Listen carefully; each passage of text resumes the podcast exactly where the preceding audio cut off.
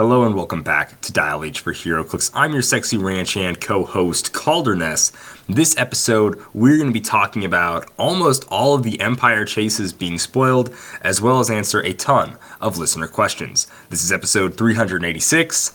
Howdy, howdy. Let's get rowdy. So if you're looking for emotional satisfaction, my advice to you is seek professional HeroClix? No. Are you serious? Again? How many people even play this game? Like a hundred? Instant deadpan humor.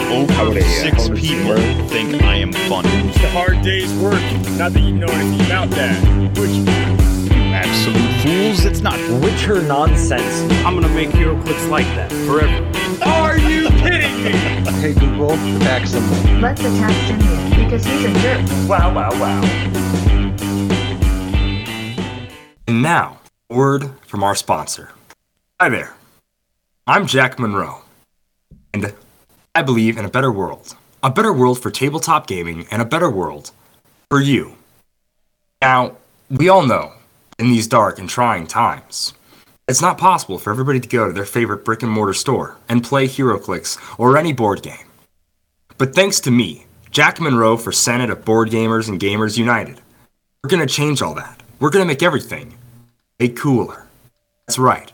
I get your stuff from a, some kind of toad. I've never trusted a frog a day in my life. You can get cool stuff from CoolStuffInc.com. That's right, ladies and gentlemen. Dial H for HeroClix and the Jack Monroe for Senator of Board Games and Board Gamers United is brought to you in part by CoolStuffInc.com, where you can find cool stuff in stock every day, including all the latest HeroClix singles and sealed products. Make sure you check them out at CoolStuffInc.com. And thanks to the boys at Dial H for HeroClix, they've got that awesome discount code DIAL5. That's right, D I A L 5 for 5% off your HeroClix order. So why buy from a troll? You can get cool stuff in stock every day. Jeez, okay. Hey, thanks, Jack. I really appreciate you coming on. Uh, you've got my vote, definitely, Jack. So uh, Yeah. thanks for thanks for popping in. I, I will say, Jack sounds really familiar. Um, Yeah, I can't, like, I can't place it. It's a I- little too, it's a little too raw. Uh, one of the audio is one of those. Uh, I can't quite place. I think you just got one of those sterling voices. voice. I just Yeah. that that really raw Yeah. Mm. sterling. I man, I don't know where that. I don't know. like sterling silver, uh, just Yeah. shiny and, and beautiful. Um, Polished. Hey, pristine. joining.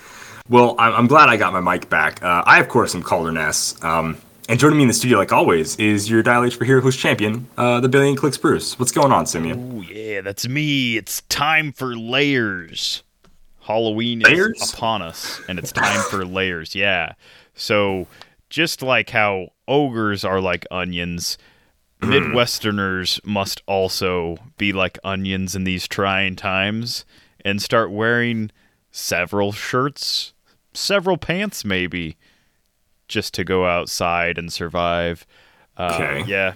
It's been it's been uh, Okay. some cool days. Today topped out at 54 degrees, uh, but this weekend we had some like 30 degree days. So it's it's been nice. It's been nice. You know, it it is it is quite chilly outside. Um, I think you know my go-to pants hack is always the uh, wearing your sleeping pants on the inside of your your Yeah, jeans. That's, actually just- yeah, that's what I did today. see? yeah, good thing helps to do. cut the, like the so the biggest problem when you're working outside in the cold for me at least is the wind so any kind of layer doesn't really have to be like a real thick layer doesn't have to make you sweat but any kind of layer that just stops the wind from like hitting your skin Hmm. that's that's what you need um, but i Just think like i'm gonna any- invest in like a wetsuit I'll just go full year, all year round. I'll be the wetsuit guy around town. Maybe get like a couple because I don't want to be stinky wetsuit guy. So I'll just be like in a wetsuit, keep all the heat in, keep all the cold out. And then in the summer, I'll just die from dehydration because I will keep all the heat in. I was about to say that will that's a maybe maybe not a full year round type of idea, but I can see the uh, the point you could try to make wearing that in the winter. Uh, you know, and keeping your whole like body like not separated by like pants and shirt. You know, keeping all that body heat in kind of that one area is pretty good too. You know what I mean? Does that make sense? Anyways, um, glad you're staying warm, Simeon. What what made you happy this past week, my man? Yeah. So the reason I like the cold is because it kills all the bugs, and I really hate bugs. well, it kills most of the bugs. Some of them try and get inside, but I think a lot of people agree with you there. they're trapped in here with me. Um, that's what I say when when the bugs get inside. I'm like, "Hi, stink bug, welcome to my domain now," and then I make it watch all the newest Netflix original series with me. It's like, no, anything but this, and it goes out in the cold and freezes. Uh, no, uh, Wow, wow. Squid Game, I can't stand it. Ah, and then it goes outside because it hates Squid Game. Ah, don't don't explain these bugs to me. No, what what made me happy is uh, Nebraska finally got some snow. You know, I was like, man, it's already October and no snow, but you know, all of western Nebraska and it's mostly like w- northwestern Nebraska. So I'm sure South Dakota got a little bit too. Um, because they truly are the northest Nebraska. Uh, but yeah, we got some snow, and snow makes me happy. Okay, well, awesome. You know, I like snow a lot too. I don't like it before Halloween because snow instantly puts me in the Christmas mood. I think that's I think that's true for a lot of people. Um, and as much as I love Halloween, Christmas is my favorite holiday, and I try not to get too you know whatever. But I, I assume every time it snows, uh, being the fan that you are, you, you just go, "What's this? What's this? What's this?" Or you know whatever. I don't I don't know the song. I don't know how it goes. What's this? Yeah. What's this? All the bugs are coming inside. And they, they get inside my burlap sack and they start Yeah. threatening me with with death. Like, you're trapped in here with me. Ha ha ha. And then I roll some dice and force them to watch Squid Game, available on Netflix. What is with the Squid Game plug? I don't I don't, get it. not- okay, um, It's truly say- one of the worst dubbed shows I've seen in quite a while. well, I bet. It's I bet. pretty bad. Like the dub is pretty bad. But who's gonna want to do all that reading? The plot I don't want to read for eight hours. The plot is uh, overdone in media, so I really don't know what the appeal is, to be honest. Some of the characters are redeemable and like interesting, and like that helps the show a Yeah. little bit. But like this plot has been done before, better, Right. This is just like and this is literally what like battle royale, Hunger Yeah. Games, uh, Yes. the one with Arnold Schwarzenegger. You know, it's all those death games Uh, for money yeah. Uh, or Running whatever. Man. yeah, Running Man. Yeah. yeah, yep. It's all of those. Condemned. It's very starring Stone Cold Running Steve Man, Austin. Running Man is like a for money kind of thing. I Yeah, mean, is, I yeah. guess the other ones are for money too. So yeah, I it's thought- like those. It's like yeah. most of those. Um, yeah, exactly. I so we'll get back to Squid Game here in a second. Um, but it's part of what made me happy this week. And what made me happy this week was going to Anime NebraskaCon. Oddly enough, Anime NebraskaCon uh, was in Council Bluffs, Iowa, uh, Yes. which I find incredibly hilarious to myself. Although they're very close, um, it's just funny. What's Um, great is Omaha Con or OmahaCon or whatever they used to call it. Oh, yeah? I guess it's only happened a few years.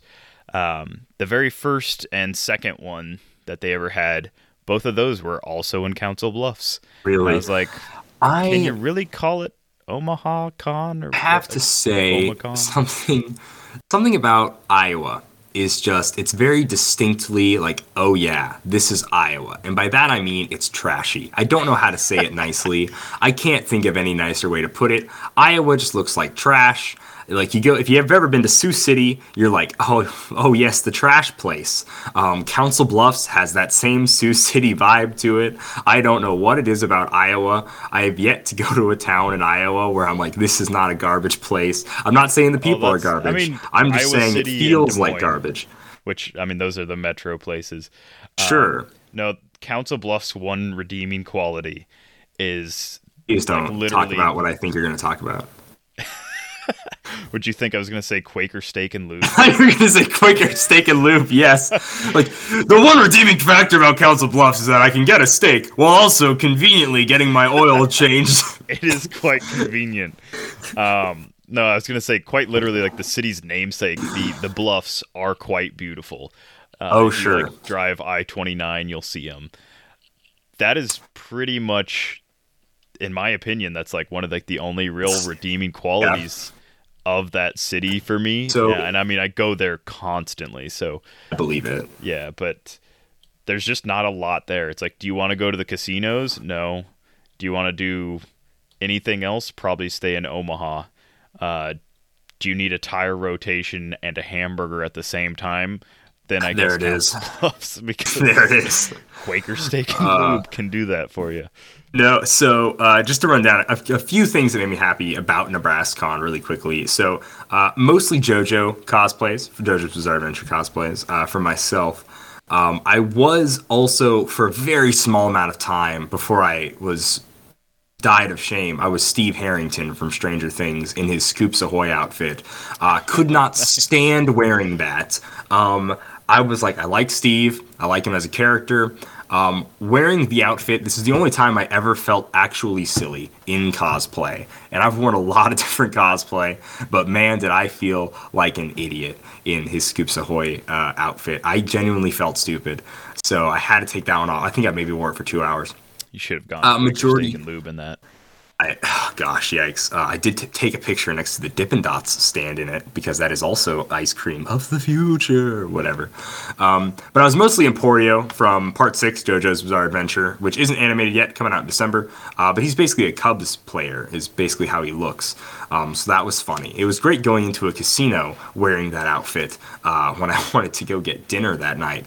But yeah, so a Toph cosplayer walked up to my little brother and I as we were walking around.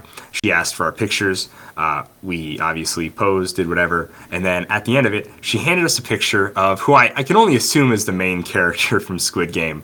And it's just sort of him semi looking at the camera with kind of a, I don't know what, how you would call it, like a little merp. I, would, would that be the expression on his face? He looked very like dead inside, I guess. He was like looking at the camera. He was dead inside, yet emotionless. Yeah. Um, and like that was like the picture. She handed us both this little picture, and I was like, "You just, you just keep these. You just carry these around to hand to people." Okay. And at that moment, that was the only time I ever wanted to watch Squid Game, just so I would have understood the joke. And my little brother explained to me something about uh, cookie and then choosing a complicated shape, and then this was his reaction to it or whatever. And I was like, "Oh, okay, sure." Um, but yeah, that was funny. Uh, another thing that was funny was I had switched costumes to um, Joseph from part two when he is training because it was a masked event. So I was like, I'll wear a mask that makes sense so it doesn't look like a person wearing a mask, which is kind of lame in my opinion. But instead, it's like, oh, a mask is part of the costume. So I had the breathing mask, Joseph Joestar, um, and I was wearing that.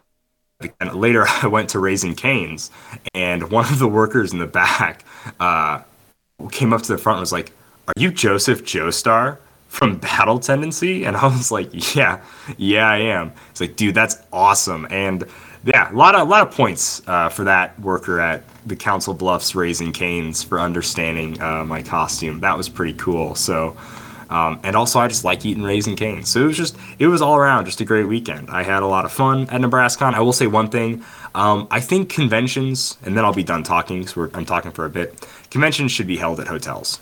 I don't like them at convention centers. I think if they're going to be at convention centers, they have to be those conventions where it's like, we have a bunch of famous guests and that's the only cool thing we have. But if it's a anime convention where it's more about the people and the panels and the fun and like the party rooms and whatever else, um, NebraskaCon is really just one big party with your friends. It should be at a hotel. Yeah. It, I think it's. I think it will personally die if it keeps going to this same convention center. Um, I would prefer it go to Lincoln or anywhere else, but stay at a hotel. What's I crazy think anime is conventions should be in hotels. not like That's Omaha it. like, is lacking for convention centers, and it's not like Omaha has any restrictions that Council Bluffs doesn't. But yeah, that being said, uh, the most disappointing thing that you told me from that was um, that like the dance floor slash just I don't know what you would really call it, um, like the schmooze room, like the the room where everyone goes around and just like looks and like sees somebody that they want to talk to and like goes like there's not really anything to do in the room other than look at the other cosplays really yeah, the fact that like they didn't have that like that's i don't know not that like i i never participated in the dance room but like all of my favorite memories from nebraskacon were from in that room like late in the evening people get kind of wacky and wild. People ask for pictures constantly. Um, yeah, it's just I don't know. That's like the the my most fun at a convention is being in cosplay and people like kind of fanning for you, but like not really because you're Yeah. not the actual person. They just like the character. Right. I don't know. It's sad. The um, It's real. it's sad. It's real sad. Um, but yeah, so that is what made us happy this week. Let's go ahead and talk about all the crazy world of HeroClix in the news.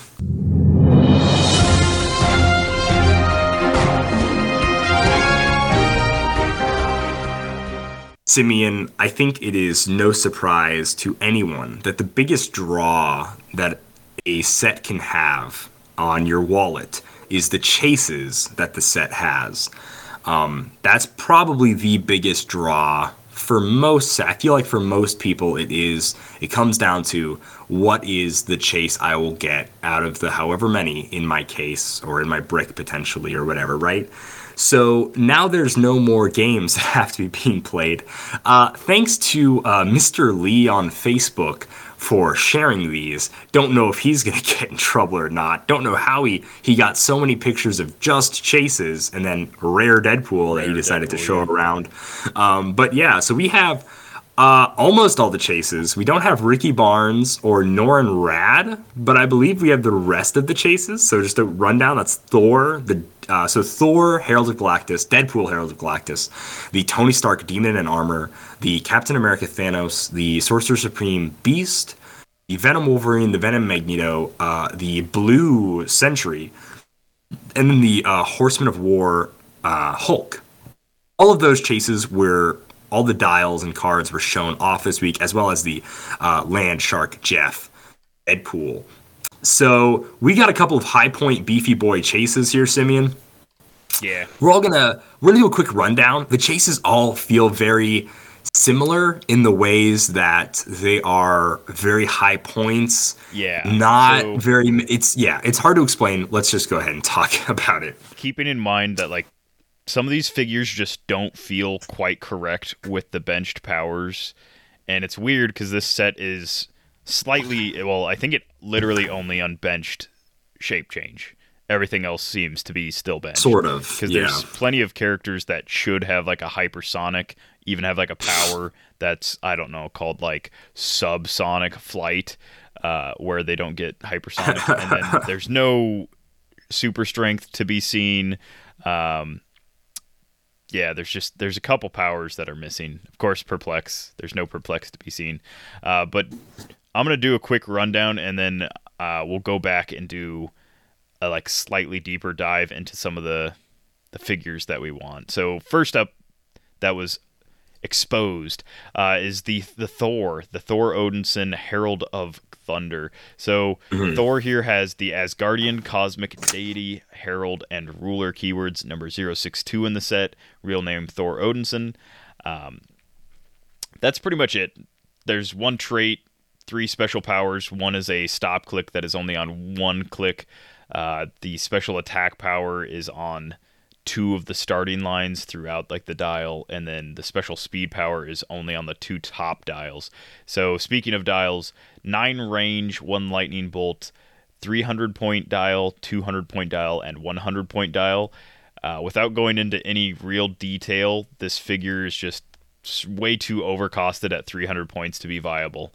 Um, since invincible is not a thing in the set and there's not enough stop clicks on him to do a whole lot at 300 points it's way too many points to to really justify when you could have like a justice league and this is strictly speaking of like meta like competitive will competitive have an effect on this figure's price Right. i think not i think the entirety of this figure's price is it's a really cool thor and it's probably the only time we're gonna get this uh, Herald of Galactus Thor. Really cool, uh, really cool flavor text on all of the powers.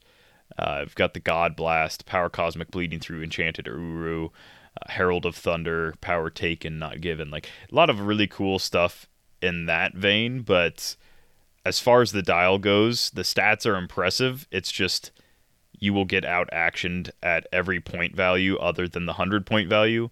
And even on like the 200 point value and 300 point value, the stats just defensively, the stats aren't there. It's impressive, like offensively, but other than that, it's just not doing a whole lot. Yeah. Nah, Thor is just really sad. It, it sucks, but he is suffering from, uh, I don't know, God Doomitis, but even worse so, like worse than God Yeah. Doom, because at least God Doom saw like play for a little bit because he had like multiple stop clicks and like other cooler like you know powers and uses and stuff. Yeah. But the whole not starting with any more than one bolt and everything else just really is really hurting this guy. Uh, next up, the Deadpool. You know, this is cool. This is the Deadpool on the surfboard.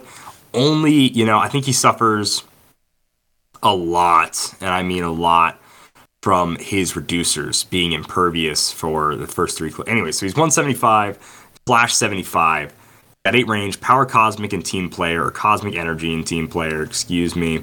Uh, he does do this whole thing where you can choose an opposing character in range and line of fire, and on a four through six, that character can't use team abilities until your next turn, and that's free. So like that's kind of cool, getting rid of cosmic energy, you know, on a 50-50 roll. He improved movement, destroys blocking, uh, targeting destroys blocking. The way the cards look, though, I have to say, um, there's not that big like burst symbol for the destroys blocking when moving through it or shooting it. It doesn't really like look obvious. So it honestly, to me, it just looks like they just uh, ignored blocking, like without destroying it, because that's how it looked genuinely. Which is way So- better if that Just way happened. better. yeah. So I don't know if people are just assuming that this is that's how it works, or if that's the new symbol for it. If it's the new symbol, it's not good. Yeah, it's just Um, it's pretty light compared to the very filled in movement speed bubble and like target Yeah. bubble. It's very light colored. he's got a you know one stop click then he has a you know special attack power when he has flurry prob um, it gives him blaze class flying steel energy giant reach 3 which is kind of cool and if he KOs an opposing character he can make an attack but only to target a character that shares a keyword or team ability with the KO'd character which gives him a lot of like sticking around power at that lower dial um, but besides that, he is not anything. He's like once again, he's not anything special. He's like a running shot, pen blast, impervious prob piece, top dial, 75 point line. This is where it's really rough. Is he's a charge blades, super senses exploit piece with no reducer top dial. Yeah.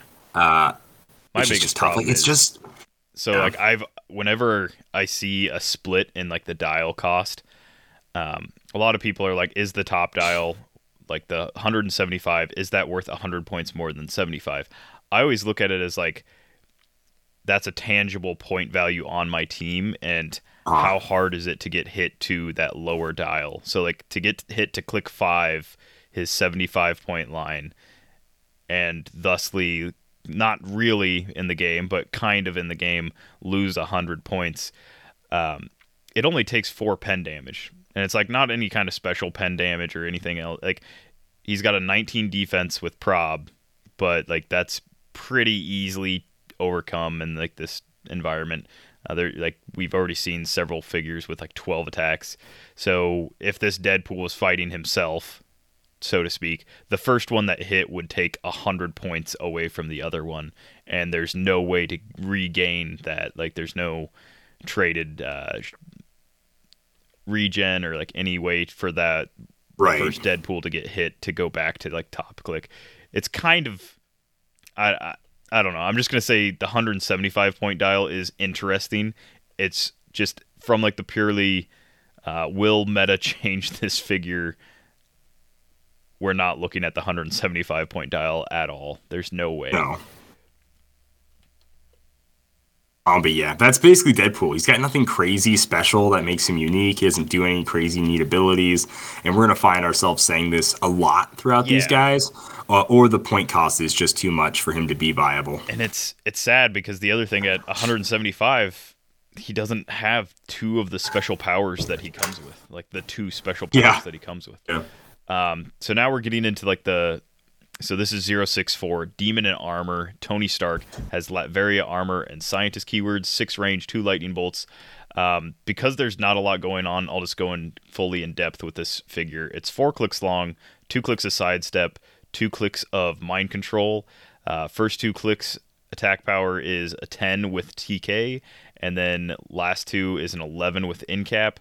The entire defense dial is a special defense that is defend, invulnerability, demon, and armor can reduce pen damage, which is a better version of invuln that basically makes invuln invincible, which is fine. Um, 18 defense with that. Uh, and then Yeah. two damage across the four clicks with two clicks of outwit top dial and two clicks of prob bottom dial for 50 points. Not a terrible little um, sidestep TK outwit defend invuln Peace, stuff like that. Uh, there is one trait that does so. One, it has the uh, minions of doom team ability, but that's been changed to when you KO a standard opposing character after resolutions, you heal one on a friendly character. I don't see Yeah. this figure healing like at all, ever, almost. Um, but the one trait is I am Victor Von Doom, and Doctor Doom is an honorable man. Uh, when a friendly character within range is attacked, the attacker cannot positively modify or replace their attack value. So any friendly character that Demon and Armor can see, or no, not see, um, just within six Yeah. of uh, demon armor. The attacking character cannot have their attack value positively modified or replaced, which is good. That's cool. Um, is it worth 50 points? I don't know. The defend is really cool. It'd be way cooler if it was like a 19 top dial. I think we've seen a 19 on like a Sue Storm for 50, around 50, but I'm not going to like split hairs over it. It's probably one of the more economically viable to be played chases that we're going to see. And uh, it's a very, still a very bland chase. It has one trait, one special power, and then I mean, it's it's only got six standard powers, they, but they Yeah. they're split in a way that it's you'll probably never really see like click two or three. You'll probably get hit to click four, or just Yeah. KO'd. But who knows? Also, It really- protected out wit, so That's rough too. KO'd right away. I think if this guy was like 20 or 15 points less, he would see like play. Just 50 points is just too much to pay for him. I think in sealed, he's a bummer of a chase to pull in sealed, but he is great, great support in sealed for 50 points. Yeah, it's a Um, great support piece. Period. Uh, competitively, I think we've got better sidestep TKs. We've got better outwits.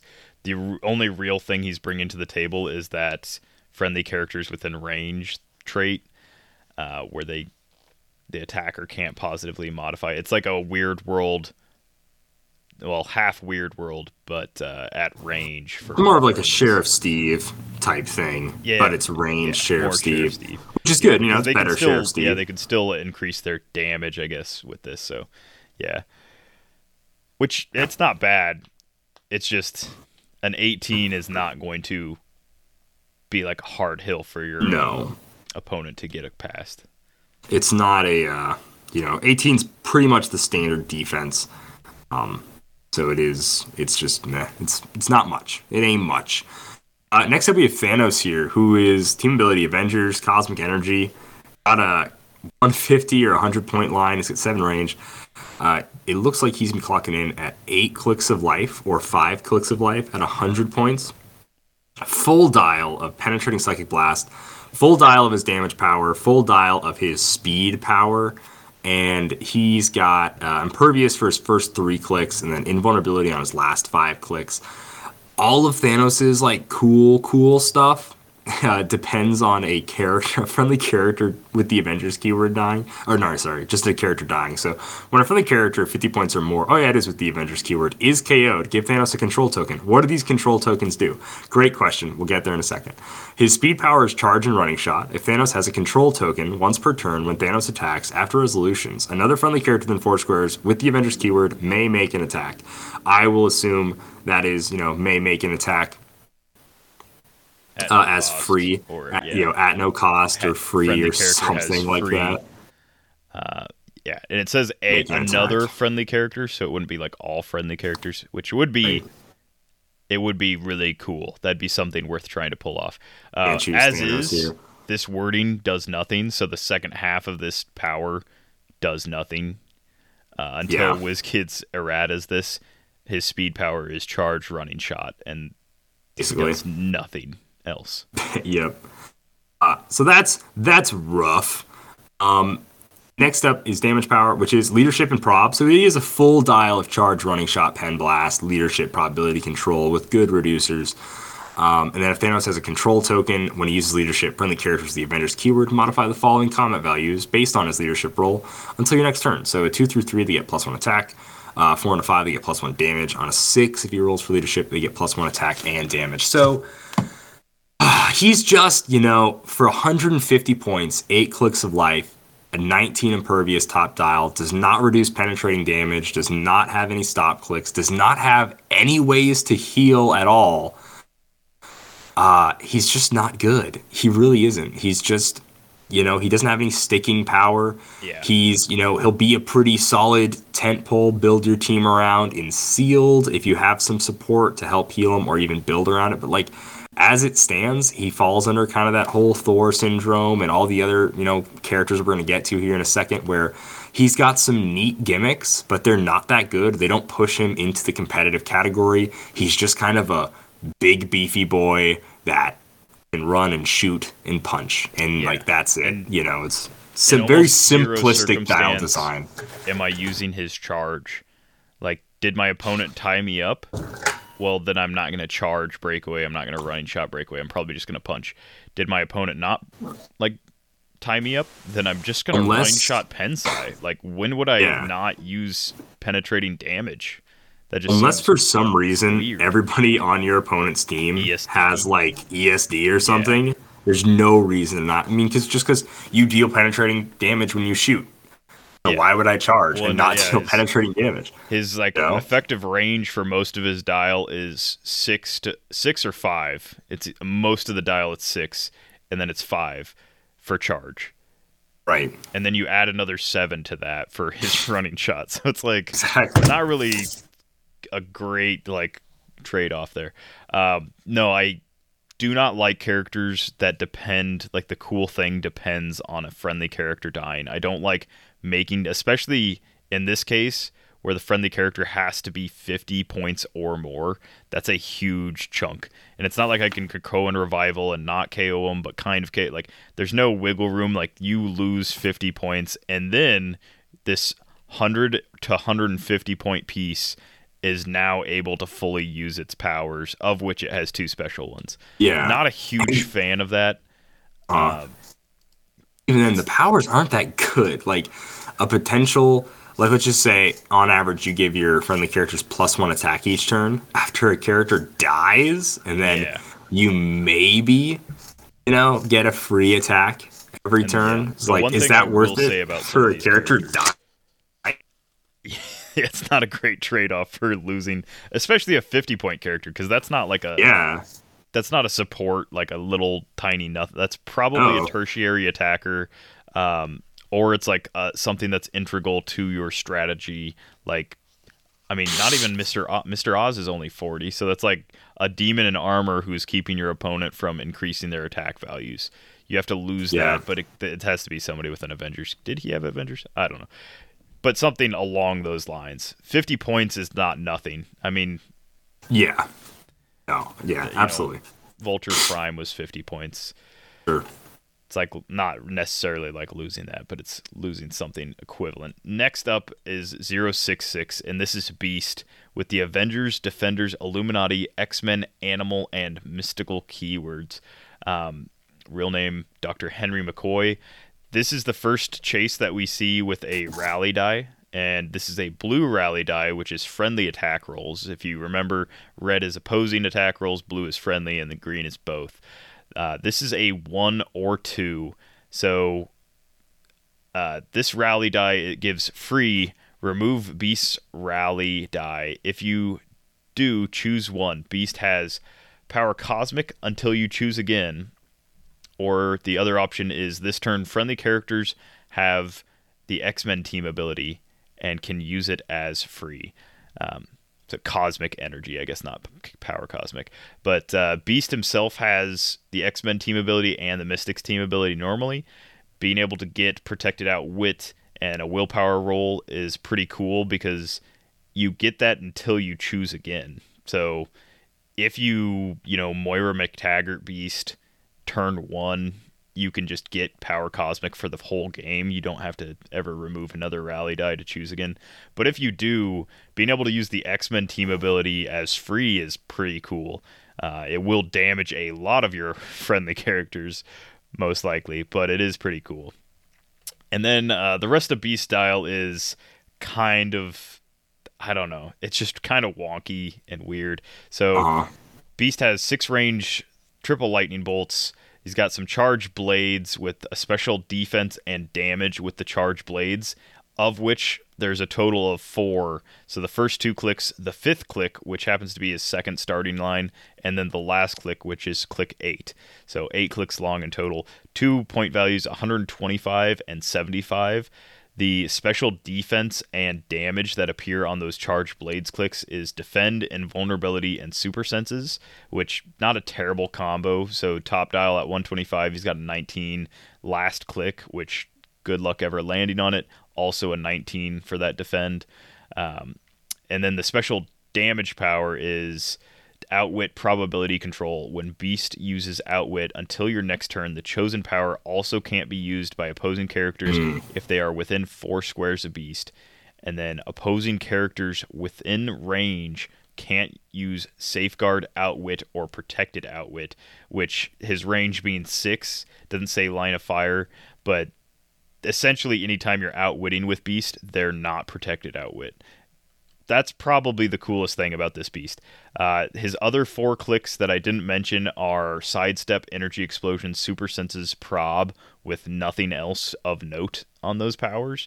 So if this guy sees any play, it'll be at 75 points where he has charge blades, that special defense power, that special damage power, and you'll be able to give him like a rally token to give him protected outwit because that that outwit power is cool.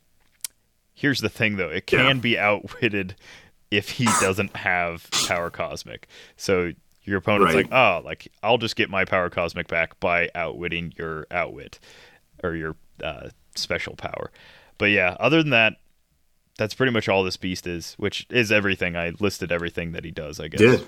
Yeah. Yeah, that's and all that he does is still not enough. It's still just like four It's clicks still- for seventy five points. Yeah, for or 75 points, Eight clicks just- for one twenty five for a charge piece. Like you have to build around him and uh, like do you really want to build around this 75 point piece that like what's he what's he doing is he just getting rid of maybe your opponent has safeguard outwit or protected outwit like is he defending with his 18 top dial at 75 and his invuln and super set Yeah. like what's he doing that you're willing to sink a moira mactaggert like to get his rally off like I, I don't know because I'm like, alternatively uh, like Yeah. your opponent just deals you like enough damage to get you on click six or seven, and then it's like, really, what is he doing?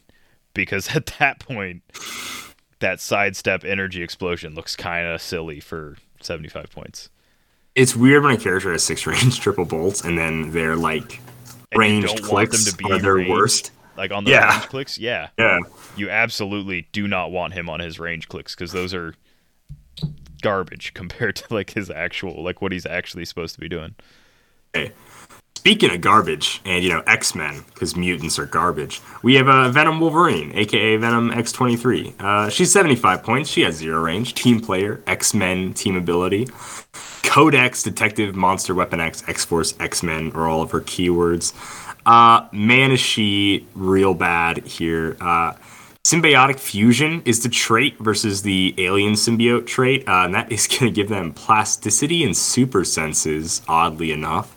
Uh, and then if Venom Seeing Wolverine. only super senses from the venoms and the symbiotes. Yeah. No, shape change is only unbenched for those scrolly boys, uh, so it would seem. Uh, if Venom Wolverine is within four squares in line of fire of an opposing character, she cannot be targeted by ranged combat attacks, which is pretty solid actually for a charge piece. So I Yeah. really liked seeing that.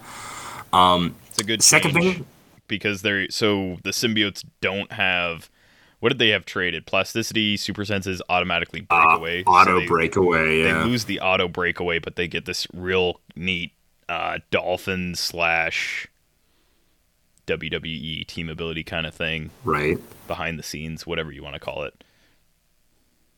Um, the second trait also really good. What you want to see for a charged piece, and that is the whole uh, Giant Reach two free. If Venom Wolverine has two action tokens, make a close attack. So always attacking. Uh, so with Giant Reach, that gives her an eight square uh, reach top dial with her 12 speed, which is really really good. I really like that. Sadly, of course, no improved movement, which is a little rough. Also, Uh, and then that's it. weird for both an X23 and a the Venom character, yeah. Yeah. So it's odd. Um, I don't get it, but alas, here we are. So uh, they do get, start with a 12 attack with exploit weakness, 3 damage, 18 defense toughness, uh, and like I said, 12 speed charge. Get some special stuff later when the dial rolls on to a sidestep piece and then a. Uh, uh, one final click of charge there at the end. So they do have stop, toughness, regen at the very end of their dial. So on their click seven, they have that. Excuse me, click six. I can't count. Yeah, I don't Um, think, to be fair, I don't think you're ever rolling regen with this figure. No. No, like I especially so. on a stop click because a stop will uh, reduce regen by one. But yeah, go ahead, go on to the The big, the big reason you're definitely not rolling regen is uh, the last three clicks have this special attack power, Blades, Claws, Fangs. When Venom Wolverine uses it, after resolutions, heal her equal to half the D6 result. So exactly what Simeon said. It's basically the same as regen. So why wouldn't you just make an attack instead? Uh, which is really good. So this also helps with her whole when she has two action tokens, make a close attack. So it can give you some sticking around power. Once again, it's just a 75 point charge blades piece. It's a secondary attacker at best. It doesn't do anything that cool. Um, so it's not going to see competitive play necessarily. However, the sculpt is amazing. If you like playing Venoms, because I really like playing Venom characters whenever I can, you're gonna love this. I think all of these Venom figures, if you're a fan of Venom and a fan of like the way the sculpts look and everything, I think you're gonna have to track all of these down because they are really amazing. And as far as like a charge Venom figure goes, she is probably the best alternative Venom character that does the whole charging thing really, really well. So I like her in that regard. As far as competitive goes, no, no, no, not good. Not seeing play, but amazing sculpt, really cool. Uh, charging into the weekend, as WizKids would say. Um, so yeah, Right. Uh, I really like this the the trait that protects. So if you're within four in line of fire, can't be targeted by range attacks. Helps you get the drop, Yeah. quote unquote drop on like a character. Um, that combined with plasticity can help you like top dial. You're probably just a blanket twenty. Now your opponent can outwit all of these powers except the stop click. Um, I don't know. I I want to think with the free attack and the giant reach that it's possible, but really the giant reach, two square giant reach, is hardly anything. That's you know not adjacency. That's one square away from adjacency. Uh, I think if it had exploit the entire dial, or if it was 25 points less. I know that like that seems crazy to say like 50 points for a stop click and blah blah blah, but we've seen it before and like this would not be game breaking even at that. Um, but it seems like a weird combination of like almost spider hammer eye with I don't know a little bit of sticking around power, but like what am I gonna do if uh, my opponent knocks me to like click three and then they just outwit my charge? and then I have to spend the rest of the game like walking up to them. You know, I could, uh, you know, my opponent Yeah. doesn't have to KO, or you know, alternatively, they just sink like three attacks into her at the same turn, because that stop regen toughness and blades healing thing only works if you don't get KO'd first. And this is way too high of a piece to be doing Krakoan revival stuff with. Uh, dropping 75 points to your opponent is not great. So I don't know. I I'd like to believe in it, but I I just sadly cannot because I want to believe. yeah. Uh, speaking of Venoms and X Men's, uh, we've got Venom Magneto, and now this is a figure that I think is actually really worth this is like one of the few because of the point splits that it has, three point splits. Um, but yes, of course, real name Max Eisenhardt. Who wouldn't know that? Oh. I Yeah, that's the real name. knew that last name was yes, and first name Max, of course. Uh, keywords are acolytes, Brotherhood of Mutants, Hellfire Club, X Men, Codex, Monster, and Ruler. So it works on a Xavier swap team or a Magneto swap team, and because it doesn't share uh, the name with Magneto, you could kind of actually swap the Hellfire Club. X or Brotherhood Hellfire Acolyte Magneto for Venom Magneto, and just be three or five points short on the bottom dial. It's Oh, okay. it's interesting. Um, anyhow, Codex Monster Ruler. Uh, it's got the same symbiotic fusion trait, which is plasticity, super senses, and then cannot be targeted from a range attack if you're within four squares in line of fire of an opposing character. Uh, another trait is symbiotic magnetic field, whatever that means. Uh, energy shield deflection and passenger four, which is always good to have uh, pretty solid taxi. Special attack power, symbiotic magnetic mastery. This grants Magneto telekinesis and then telekinesis as free. Uh, we haven't seen this in uh, like a hot second, but this is definitely a power that we've seen before. Um, think like the most recent I remember is the Chase Jean Grey that had TK and TK as free. oh yeah. But this is better than that because I think her TK as Hers free is was limited. shorter. Yeah. So Yeah, this is like, like three full squares. TK as free. Um, and then symbiotic supremacy is the damage power, which is leadership. When Venom Magneto uses it and succeeds, you may instead remove an action token from another friendly character with the monster keyword within range and line of fire, and give an action token to an opposing character adjacent to that character. Wow, what a bunch of cool stuff! Action token removal and giving. Um, yeah, it's leadership with extra steps. That one's it's okay. The 100 point dial is actually viable for 100 points. So it's 7 clicks long. Uh, it's got all the stuff that I said with running shot, that special attack power, invuln, and that special damage power, 12 attack, 4 damage, 18 defense, 12 speed, 8 range, 2 lightning bolts. I don't think it's amazing because it's just invuln super senses defensively, but if you get within four squares, because what you could do is you could running shot, shoot eight squares, hit somebody, TK yourself within four squares of that person. Now you can't be, uh, or TK yourself adjacent for all I care, whatever. Now you can't be ranged attacked, which is pretty big. There's not a ton of pen damage for close. Um, a much weaker dial is the 75 point line, which is sidestep TK toughness. That's a 10, 11, 17 for three, and the three is that special damage power, the the whole leadership that's slightly better than normal leadership. And then for 35 points, bottom dial is 35 points.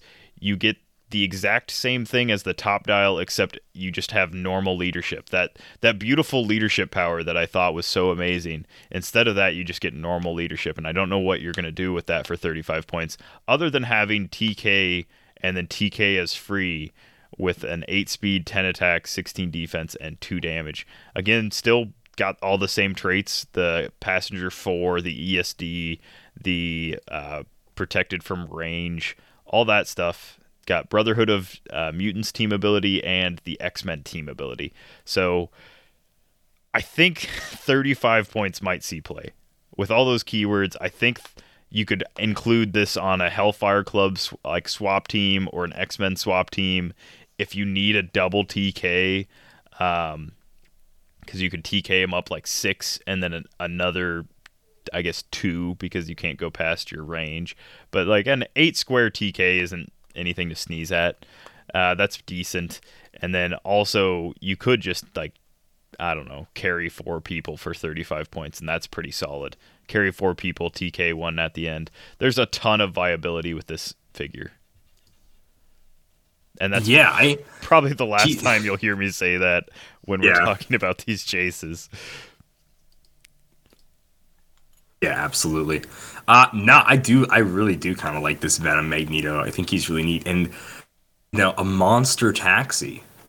Very Yeah. solid. I don't I don't think we have a lot of monster taxis either, For, so for 35, I mean, yeah. for 35, you know, you, don't have that cheap. sidestep, but eight squares is nothing to Yeah, at. I, I definitely do wish he had the sidestep. The change to carry does give this eight squares a bit more punch, and the TK is free is great. So I think I think he really shines at 35. But what you're saying about like the hundred point line is he has enough going for him at hundred points.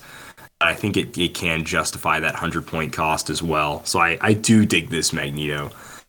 Uh, next up, we got old, old Rob Robert Reynolds here, uh, the Sentry, Cosmic Energy, six range, one bolt. He's a, he's 150 points or he's 50 points. He's Avengers, Cosmic, Dark Avengers, and Horseman for keywords. He's got two traits and a special speed power. Oh man, eight clicks of life. Or or Bob here. He's got 10,000 exploding suns. Sentry can reduce penetrating damage, so he has impervious his That's first two S U clicks. N S, not S O N S. Yeah, no, not a bunch of um, Yeah, not a male children, Not a bunch I of- guess. not a bunch of Um, boys exploding. It's it's yeah. the, the big shiny things in the sky. The thing, in the, yeah, that thing. 10,000 So imagine if that blew up. Yeah, 10,000. That's like a lot. It's like a lot, a lot. Uh, he can reduce penetrating damage. He's got impervious his first two clicks, invuln for his next three clicks, and then toughness on his last three clicks. So I would like to have seen more impervious and invulnerability, and maybe just I don't know, no toughness at all. Uh, Yeah. But here we are. Oh, you um, mean I somebody guess. that's powered by ten thousand exploding suns? Maybe ten thousand exploding suns? Yeah. toughness. Someone that has a, a flavor text that says more powerful than you can dream of. Guess what, Bobby? I can dream of things more powerful than toughness. Jeez. Yeah. I really, It's ah, rough. I don't like it. You, shall, shall you continue to, to poop on Bob here? No. Do you want to just really let into old, old Bob Reynolds? His flavor text is It's boring. It is boring. boring. I I love the the hovering menace menacingly or whatever for his sidestep. yeah. Ominously, that's what it is. Yeah. Yeah. It's so Just- funny. don't mind me with my Ugh. my 10 attack and 9 attack just hovering here ominously.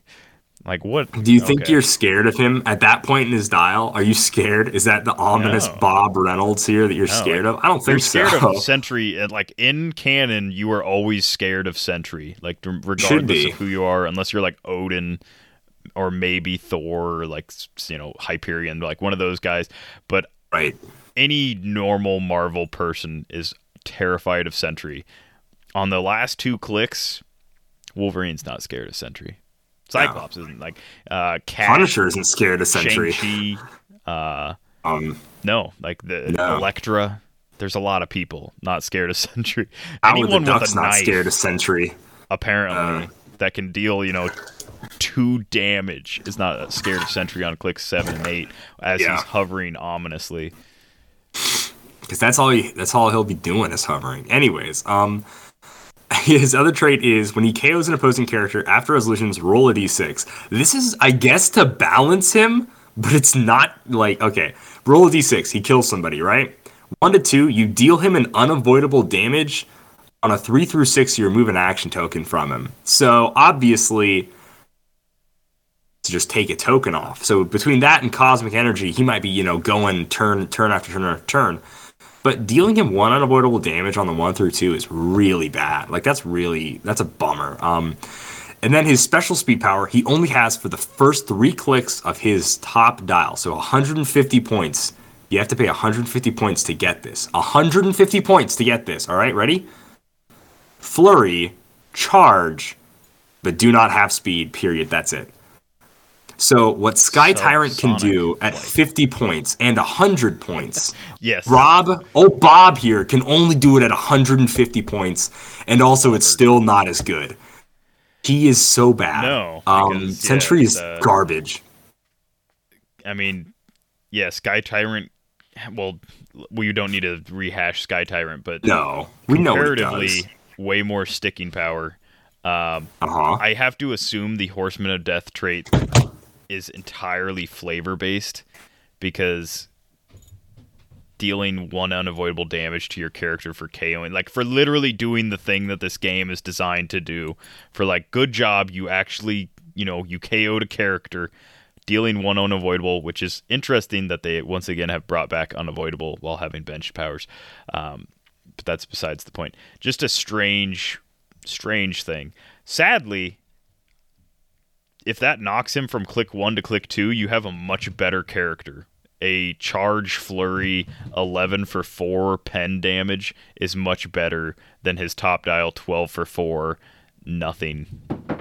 And then also you heal. So like that's also like way better. Yeah. I mean, dude, he's just okay. Also, like maybe you guys missed it right away. I said Sentry had six range. He's got no. There's no point in his dial where you'd rather shoot somebody than punch somebody. No. He's got exploit weakness, close combat expert, mostly charge. So there's only one point in his dials when he's hovering ominously on those last two clicks with sidestep, where if you can't reach somebody with sidestep, close combat expert, you can at least shoot somebody. Can I also say the way the power combos feel in this uh, in these chases does not feel like a Wonder Woman um, power change power set. If I'm being real with you, um, just for a lot of these, it doesn't quite seem A lot of them seem like they're using the whole Wonder Woman how powers work to their advantage. They're all very similar normal power sets we're used to seeing since like Mighty Thor on. stuff like So- seeing cent- this sentry here with no special attack or you know not even a special attack just zero Well, yeah. attack power top dial zero damage power top dial seeing these like weird white gaps in the uh, what used to be like very filled out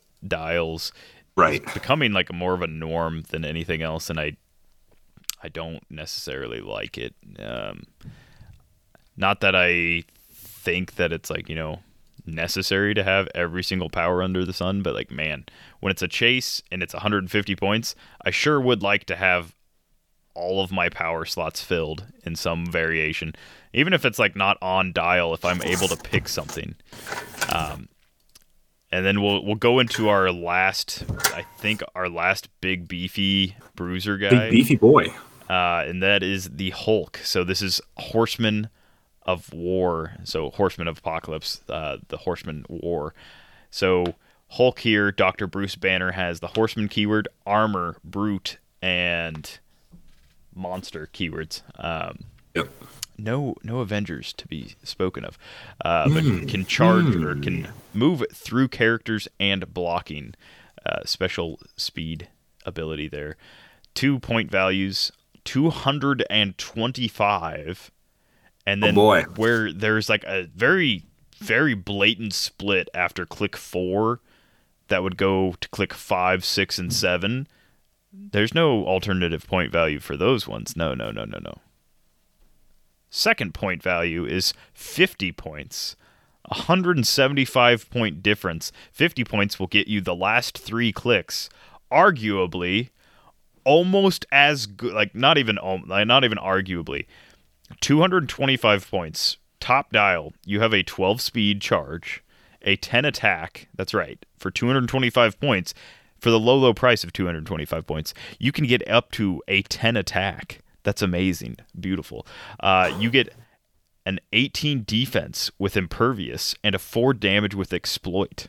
Now, what could I possibly get for 175 points less? It'd have to be something ridiculous. So, a 10 speed, okay, good. Charge, okay, so 2 less speed. That makes sense. So, clearly my attack will be like an 8. Nope, nope. Same exact attack value for 225 points. For 50 points, you get a 10 attack value. Your defense is a 17 instead of an 18, and your damage is the exact same. Why am I ever wild. playing this Hulk at 225? Well, because he mysteriously gets real good on clicks 5, 6, and 7, but there's zero stop click. There's zero way to make sure that you knock your, like, that you get knocked to those. So we'll get into his dial here, but yeah. Um, on clicks five, six, and seven, like uh, this is just assuming entirely your opponent is silly enough to hit you to one of these and not just straight past them.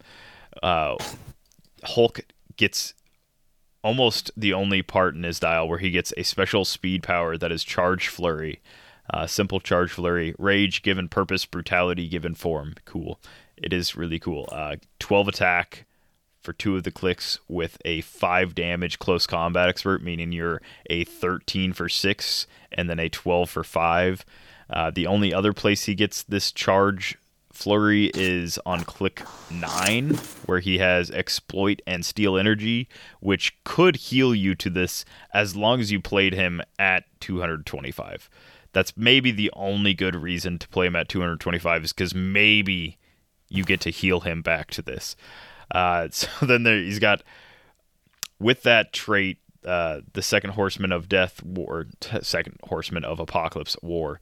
Uh, if an opposing character was damaged this turn, you modify Hulk's attack by plus one. If an opposing character was KO'd this turn, you modify his attack plus two. So again, on those mid clicks, you could hit potentially a 14 or 15 attack.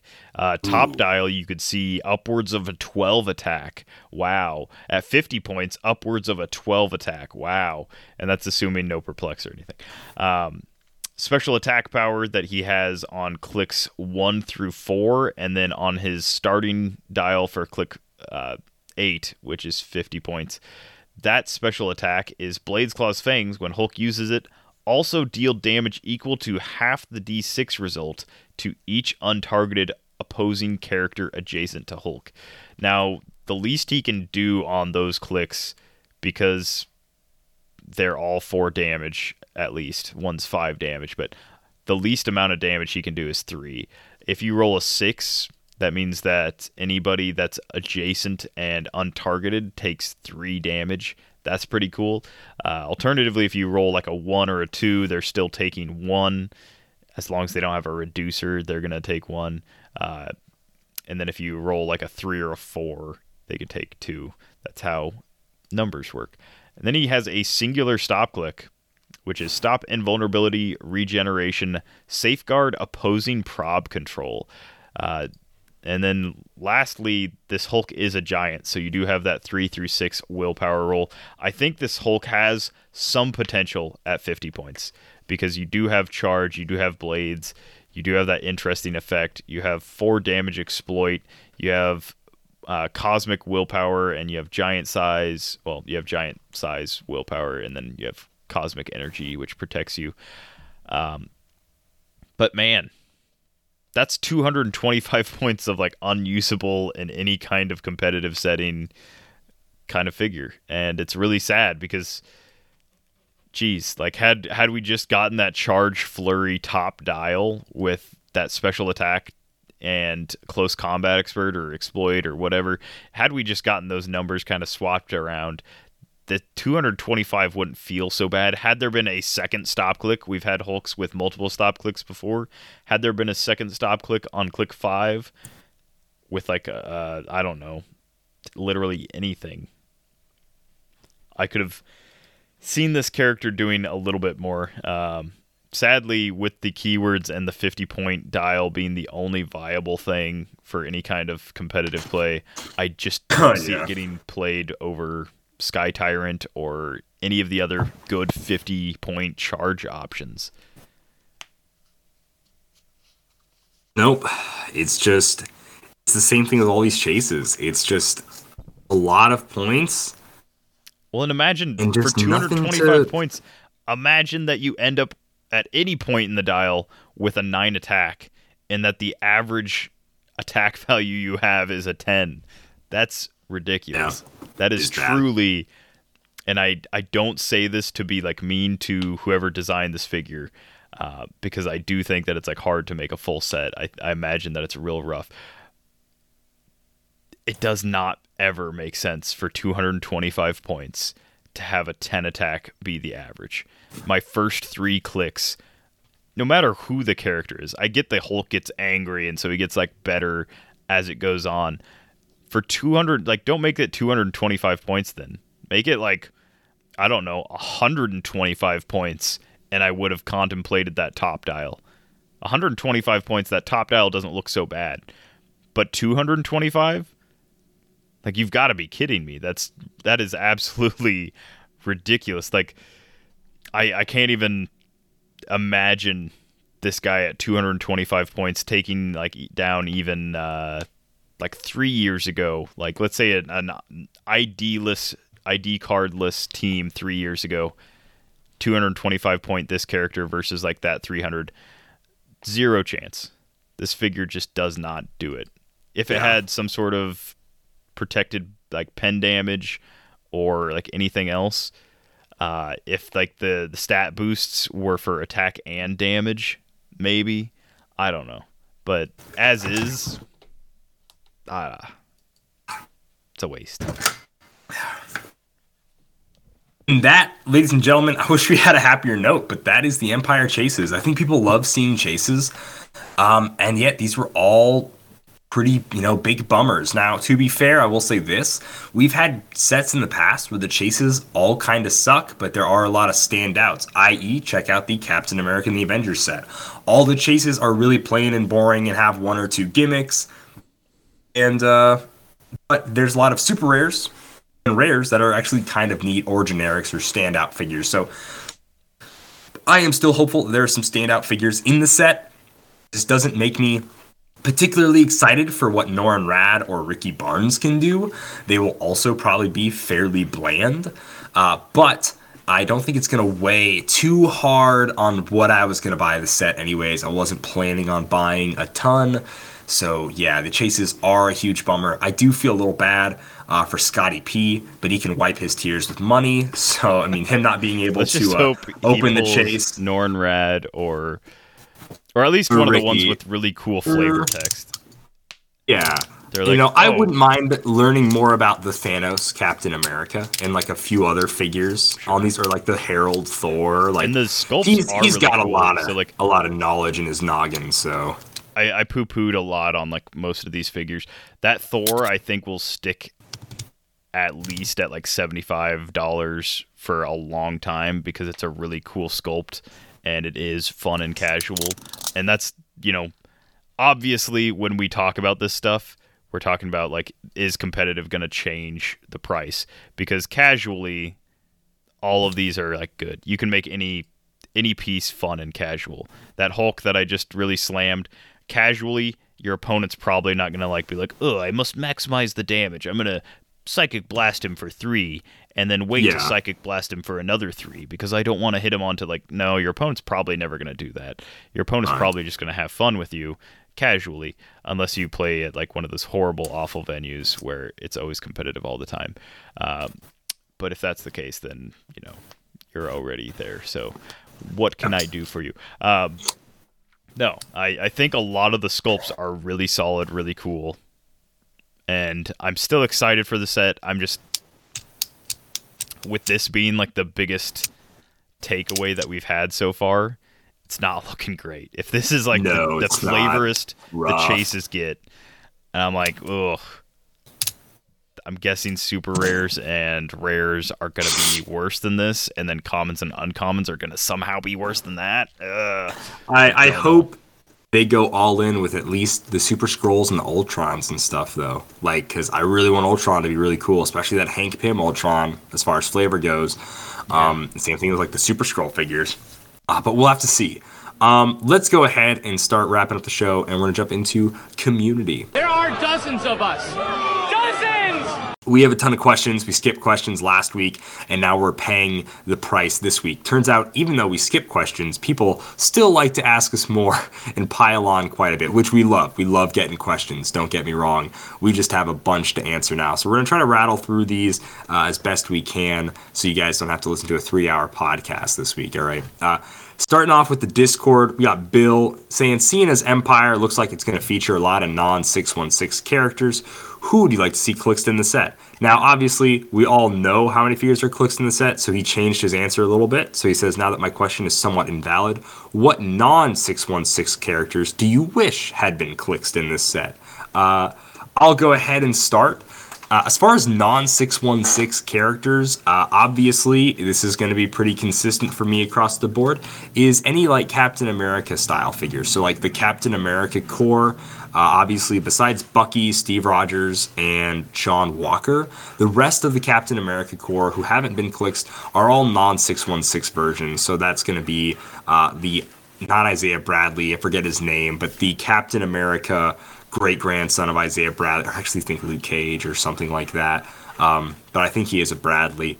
Um, him, he would be cool. And of course, American Dream from like Avengers 2. And everybody from that like weird universe, that American Dream, is in could also be Clix, which would be cool. I think the Wasp from that universe is Clixed and also in 616 somewhat. But there's also like a weird take on Juggernaut in that universe. That's cool. And a few different characters that I would like to see Clixed. Um, but yeah, that's that's what I would look forward to. Uh, Simeon, 616 characters, non 616 characters you wish were in this set. Um, I think so. I don't. I know that they're like actually in comics. I just can't think of what the comics.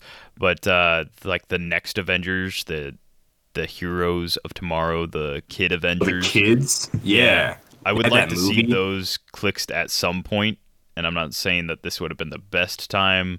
Obviously, I have not read all the way through Empire, but it being an Avengers, Fantastic Four, X Men, like the first set that's combining all of those again, um, it would have been cool to like have like a chase theme that was kind of like along those lines. Um, I do like the chase theme, whatever. I guess it's not even a theme; it's just kind of a hodgepodge. I do like the chases. We've got you know several. uh, Alternate versions of Yes. characters. Yeah, essentially, yeah. We've got Herald yeah. Thor. Yeah, we've got like some, you know, Iron Man that's not Iron Man, Cap that's not Cap, uh, Beast that's uh, usable, um, stuff like that. No, uh, yeah, I, I'd really like to see, as far as on the Marvel front, something like that. I really like the alternative stories that take place in like the far future and like different things around those kind of storylines. And then I don't really know how you would clicks it, but the like the Max, the Marvel Max, which is like the not PG thirteen kind of series that they do. Whoa. Um, yeah, it's Punisher, Jessica yeah, Jones, it's like if the Marvel. Punisher shot people, but like we showed it You saw it.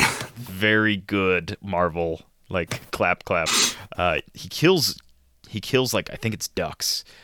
There's like a special agent that's like following him, and she's like, "Not the ducks, Frank!" And he just like murders a bunch of ducks that are flying in the way of his bullets. Um, well, I mean, it's probably the worst thing he's done. is that? Oh, that's the worst thing he's Yeah, done. yeah. Uh, you could say it's a murder most foul.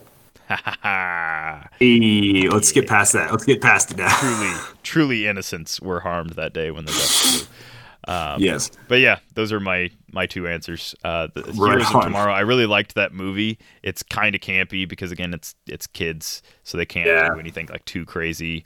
Um, they can't like kill off like tiny Valkyrie or little Cap or whatever their names are, James Rogers. Uh, they can't kill those characters off or like injure them terribly bad because they're children, or at least That was a fun children, movie, though. It is a That yeah, was it is a fun. fun and good movie, and it's got like elements of some real comic storylines that we've seen, some like characters and stuff that Yeah, like the whole we've seen. future Maestro type deal, him being Yeah. like the last person on Earth, like all that stuff. Yeah, like that's really neat. Um, Chance asked a question. We're gonna skip it because it's kind of intuitive. A lot to it there. Uh, Alex goes in and says, very early HeroClix sets had ludicrous amount of figures. Um, that of course got three dials each, resulting in a set with nearly 200 figures.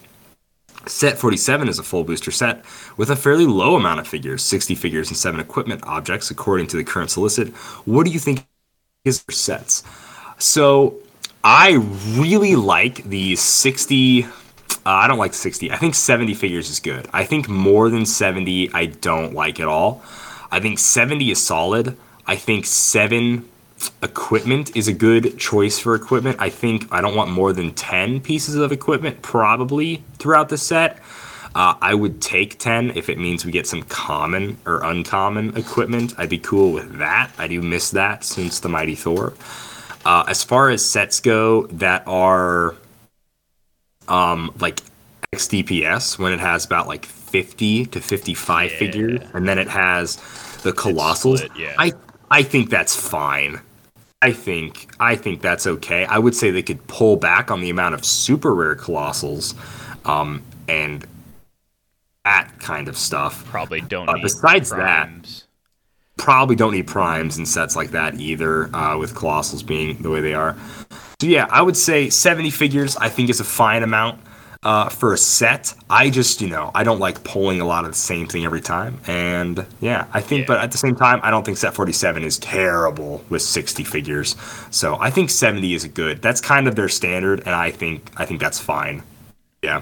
Yeah, I I agree. Um, two of my least favorite full five booster sets are Elseworlds and What If, and those were both what I think like 50, 50 It was some low. figures. Yeah, it was low. Yeah. So yeah, Venom Punisher is number fifty. So yeah, that was their two sets that were both uh, fifty figures in each. Um, just seems really weird in that like situation. Uh, and they did so they did nix a few like the commons and some like the uncommons. So it wasn't like you were pulling just as many commons and uncommons as normal. You were pulling like more. Uh, well, it was the same ratio, but there were fewer of those in the set to pull. I should say. Yeah. No, I one of my favorite sets is Avengers Defenders War, and that had 75.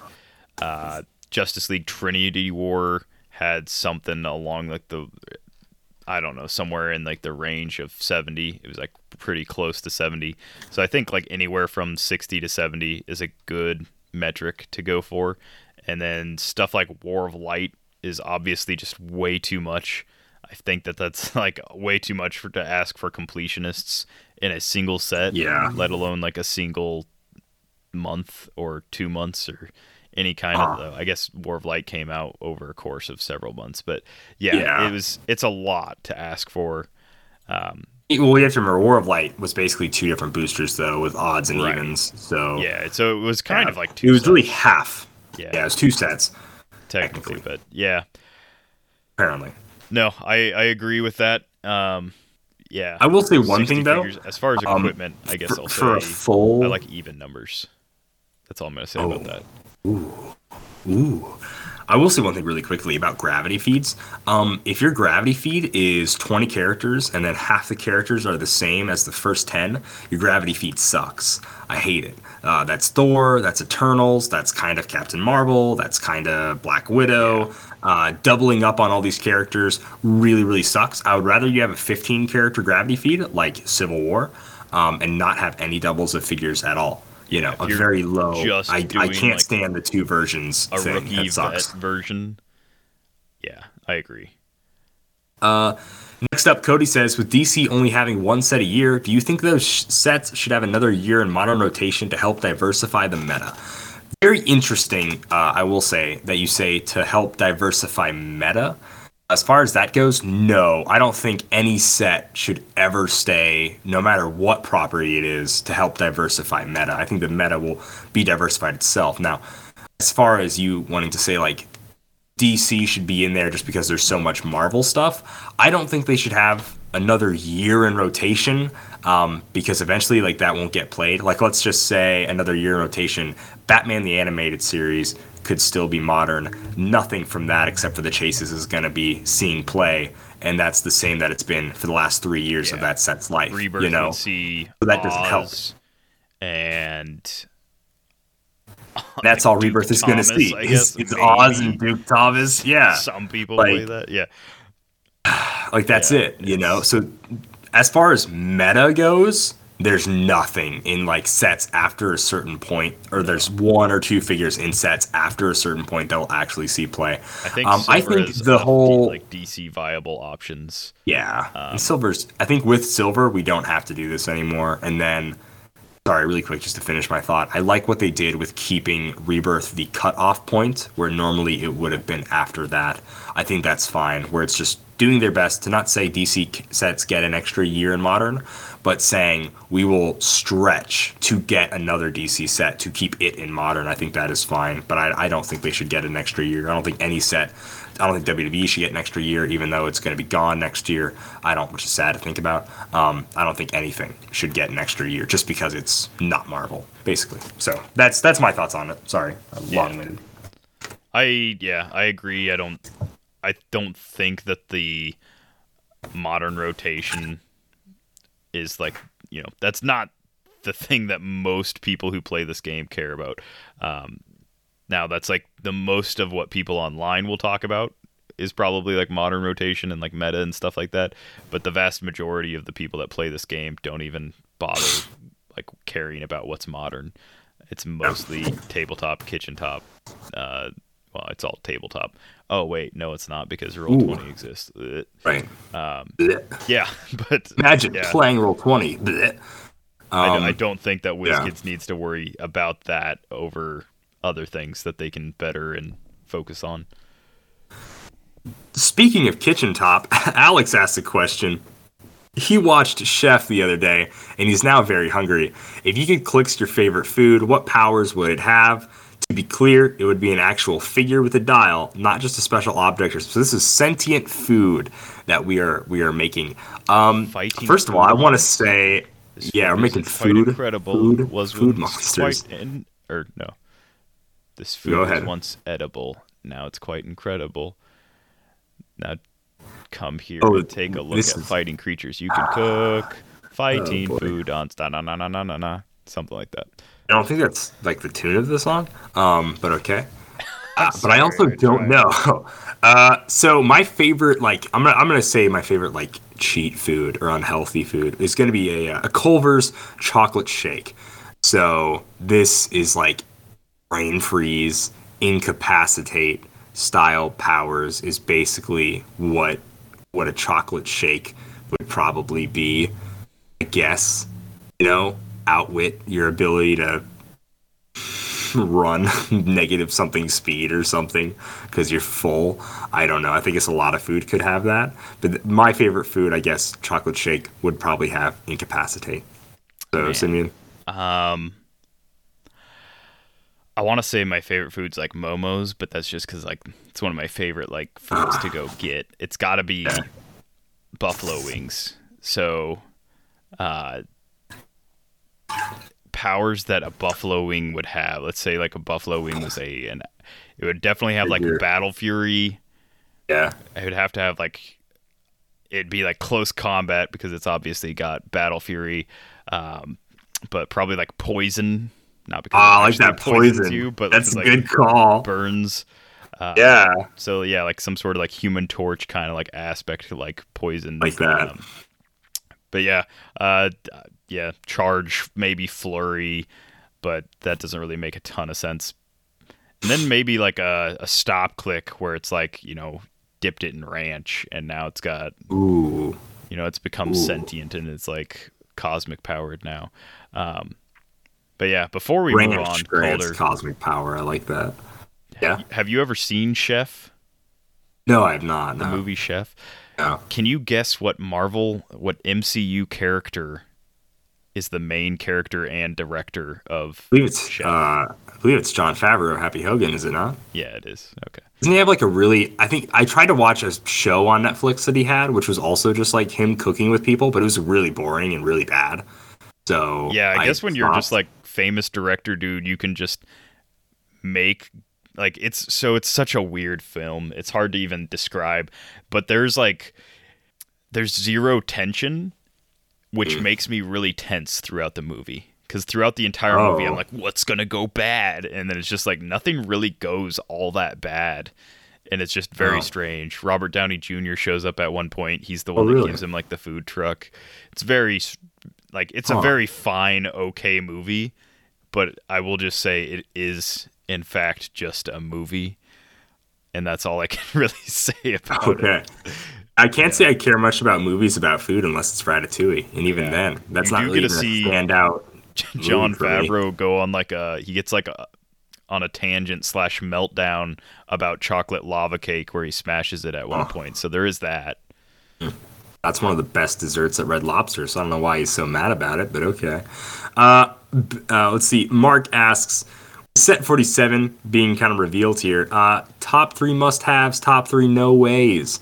Uh, personally, my top three must-haves got to go to, of course, uh, a really good John Walker, uh, a really solid Battlestar. This is, of course, assuming we don't get any duo figures, which we probably won't. Uh, as far as like a third must have, eh, I'm pretty. I'm gonna probably say close up Magic Jimmy Woo. Um, Simeon, what are your top three must haves? My top three must haves. I really want the the from the Loki series, I want the old man Loki when he's fighting Alioth or whatever the smoke monster thing is. Not really fighting it, but when he's just generating a giant city out of like illusion. I want like some, not necessarily like a chase figure, but like something that's like that version of him. Uh, that was like a really cool scene.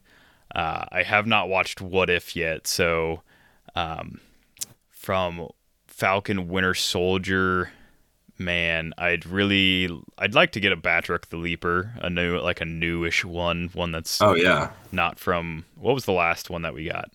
it would have been um, Winter Soldier.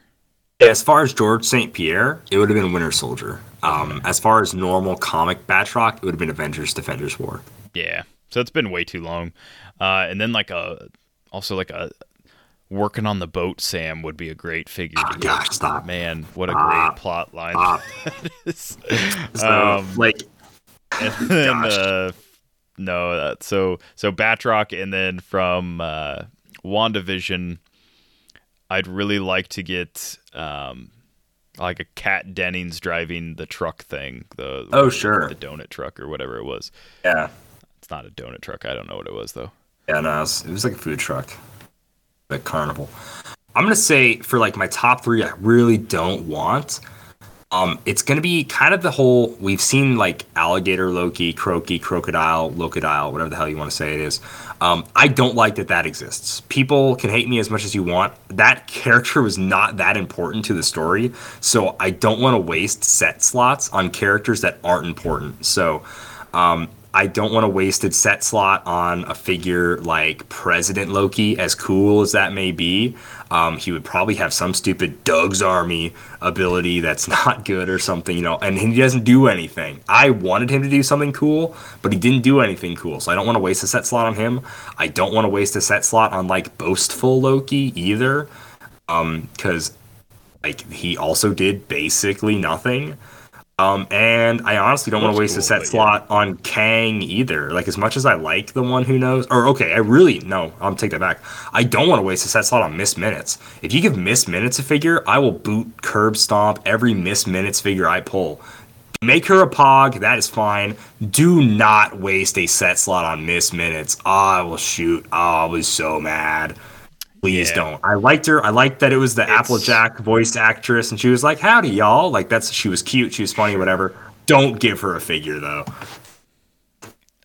Pog, Yeah, fine. I, yeah. I don't know how you would really explain that in in any kind of way that wasn't like a complete support kind of thing. Um, yeah, a bystander that gen like you generate a bystander and it has you know perplex, prob, outwit, Something, something, yeah. some sort of power set like that. Fine. Um, yeah. Yeah. Uh, figures I don't want to see. Um, man, honestly, yeah, like because it's such a small set, I can't really weed out too many that I don't want to see. Uh, I don't want to see uh, too many that didn't have a ton of screen time, and uh, because I haven't watched What If, I don't know. But I feel like Party Thor was like an episode or like less than that as far as screen time goes, and I feel like it would be way more prominent to uh, use like the series that had like full character development throughout them, like WandaVision, Falcon, Winter Soldier, and Loki. Um, I really don't want. That being said, I really don't want multiple versions. I don't want like three Lokis, uh, and that being like, I don't even know what to co- like. Our Loki is what I'll call him because I like the main, the one that we follow through the series. I don't want three versions of just him. Uh, I feel like we're already Yeah. gonna get at least two. I don't want three versions of Sam. Um, Sam is pretty much a static character. I feel like we're gonna get three at least though. Yeah, and that's like my a really that's my good Captain because, America, an okay Captain America, and then like a Falcon. Like, I just- what- I just don't wanna get thing four and get- Sam throughout the Falcon Winter Soldier series. Like, A shield. It. well, sure, but like you know, money he, for he does boat. train with the shield, and like that's like does that is the true? big physical like change.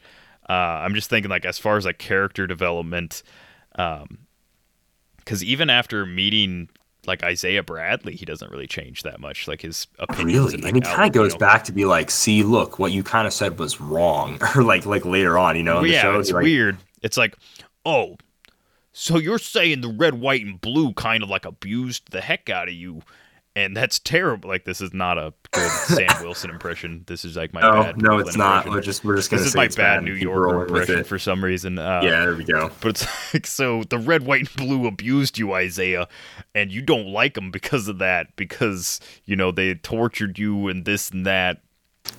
But what if I showed up in a suit that was red, white, and blue? Because I don't care. like, I don't know. I feel Yeah. like Sam's like, uh, yeah, I don't know, like kind of cavalier attitude toward uh, towards I'm- Isaiah's story is like uh, one of the worst points in like the the whole thing for me. yeah, yeah. I'll agree with that. I will say one thing: I'd rather have multiple versions of Sam than multiple versions of Bucky. That's true. because because Bucky truly doesn't does not change. Yeah, doesn't do much. Yeah, like is there an emotional sure. coming to Like, terms with being the Winter Soldier? But as far as like how does that translate to HeroClix? Like depressed Bucky to slightly not as depressed Bucky doesn't change how he punches someone. I don't think so. As far Like as yeah, we don't need multiple would- Buckies. Um, Yeah. Now that being said, I think we could definitely use two Battlestars. You know, like heavy object Battlestar, and then That's normal. mean. That's so mean. so mean. No respect for Battlestar. Uh. Battlestar is my my man, dude. When I saw him, and I was like, "Wow, we are we're not only getting John Walker, we're getting freaking Battlestar." I was so impressed with the MCU. I was like, "What a cut!" stop click that gives a opposing You're character terrible. TK. You're a bad person. You're a bad man, Simeon Move Bruce. him next to blocking and then KO So him instantly. mean. That is so mean. Uh. knockback. Knockback does Battlestar damage. Battlestar is the only one that can take knockback damage, actually. Yeah, Uh, all right, that's mean. Um, all right. Uh, Chance says, if you guys had to guess in a year, what is your win loss ratio? I like to keep my win loss ratio pretty close. Apparently, um, if you look at my WizKids Info Network, they I'm maybe. 10 wins above my losses at any given point in time. Uh, one time it was like one win above my losses. So I'm probably like 55 wins, 45 losses for the year, maybe 60 40. Honestly, it's real it's real close. That's I mean, that's just that's the way it is. I lose a lot, I I win about the same amount. It's if I were a fighter, like a boxer, they would be like this guy is absolutely garbage. The the losses to wins, Yeah, they would be like no- he never bet no on this person ever. Uh, what about you, Simeon? Um, according to the win system, which I don't know how accurate it is, just because I, you know, I don't know how accurate it is. Um, I have so because Devin entered it as a tie one time. I Oh, do yes. have one tie, uh, but I have 349 wins to 216 losses according to my win system. Now, I would like to think that I've lost way more than that, but that gives me a slightly better than I don't know, like a slightly better than one and a half uh, chance of like winning most games. I don't, not one and a half chance. I don't know, a 1.5 win to loss ratio. I guess slightly better than that. It'd be closer to like 1.6. I don't want to do Yeah. the math, but yeah, um, which is way better than any other game win to loss ratio when it's like a human aspect added in. So Sure. yeah, that I mean, I can't believe it's that like big of a skew because man, half of those 216 losses had to have come from like the first year and a half that I played or first 2 years that I played. Oh, sure. Like yeah. I did not win for a very long time. I don't know when all of a sudden I just became this like unstoppable Oh yes, of course. to whatever. Yeah, you unstoppable beast, Simeon Bruce. How could I forget? How could I forget? Um, you know what bothered me the most about the venue I used to go to, and I obviously I don't play super weekly or very consistently like a lot of people do. But the venue I used to go to in Rapid City, they never put anything in the win system, and it really bothered me. And I was like, man, I, I show up here maybe once every three months, play three games. Uh, but honestly, probably thanks to them is why I don't have more losses than wins, because Yeah. that's where I was playing, you know, mostly at the beginning. Um, I I played at a venue where Yeah. They were so into the win system that they would like lie and schedule events on like holidays and stuff to get special badges or Oh trophies gosh. or whatever. Oh And they'd my be like, "Do you want to be signed up for like the for the July Fourth one?" Because like blah blah blah, like this. Oh, and. And I was yeah. like, no, achievement I do not care that much. But yeah, they were like It's super weird. Into that achievement hunter like type deal. They're like, yo, like during like Justice League or something, where they like, yo, did you pull an ID card? Are you gonna use the code? Can I put can I put the code in the code. win? I've still never code. entered a single code. Uh, it's hilarious. Uh, Bill asks, how much is the difference of playing a full sideline of stuff like trouble alerts, troublemakers, etc., or sentinels give you over a player without any? Um, I think you have just a clear advantage. I mean, it's free, right? Trouble alerts and troublemakers. I have, I don't want to say I've won games, but I have had games where the flow of the game has changed by me bringing in either a Lex Luthor because I then I now have uh, a precision strike 11 for three attacker, or a you know of course the biggest one being Black Vulcan, a Yeah. penetrating damage figure to take out a colossal figure Pen or something like poison, that, pen right? energy Pen poison. Then Yeah. he's hard to put down in his own right with super senses and then later super senses that he can prob, whatever, you know? So I, I think you have a clear advantage. I don't think it's the world's biggest advantage, but I would say I'd say if you go a one on one with another wrestler, you got a 50 50 chance of winning, right? Now, I'm not, I'm a genetic freak, all right? I got money, so I got a full sideline of trouble alerts and troublemakers. So that takes your best- 50 50 chance. I've got a 66 and two thirds 66. chances of winning. Yes, exactly. that's okay. I'm gonna stop there, but that's what I think, Bill. Now his own Bill knows he can't beat me. so you take his 50 chance percent chance of winning and my 66 and two thirds chance percent chance of winning. I got 123 and three thirds percent chance of winning. I don't remember how it goes. It's a triple threat bet. No, okay, we're not gonna do that. We're not gonna do that. Yeah. Um, yeah. Luke, now that all the chases for Empire have been previewed, please rank in order of what you expect for personal favorites, playability, cost slash resale value. Uh, personal favorite for me, it's still gonna have to be uh, Thanos and Rikki Barnes, just because they're Captain America adjacent characters. Playability wise, I think uh, Demon in Armor is the most playable, or uh, well, really, I think Venom Magneto is the most Venom playable. Magneto and then Venom Magneto. Demon- yeah. Those seem like then, uh, because they're the cheapest. Like they both happen to be the cheapest Yes. and get the vote for most playable. I think resale value, I think that Thor is going to be the most expensive chase. I definitely think that Thor or that Sentry, because we haven't seen Sentry in a long time, but I think Yeah. easily that Thor. I I really sculpt, yeah.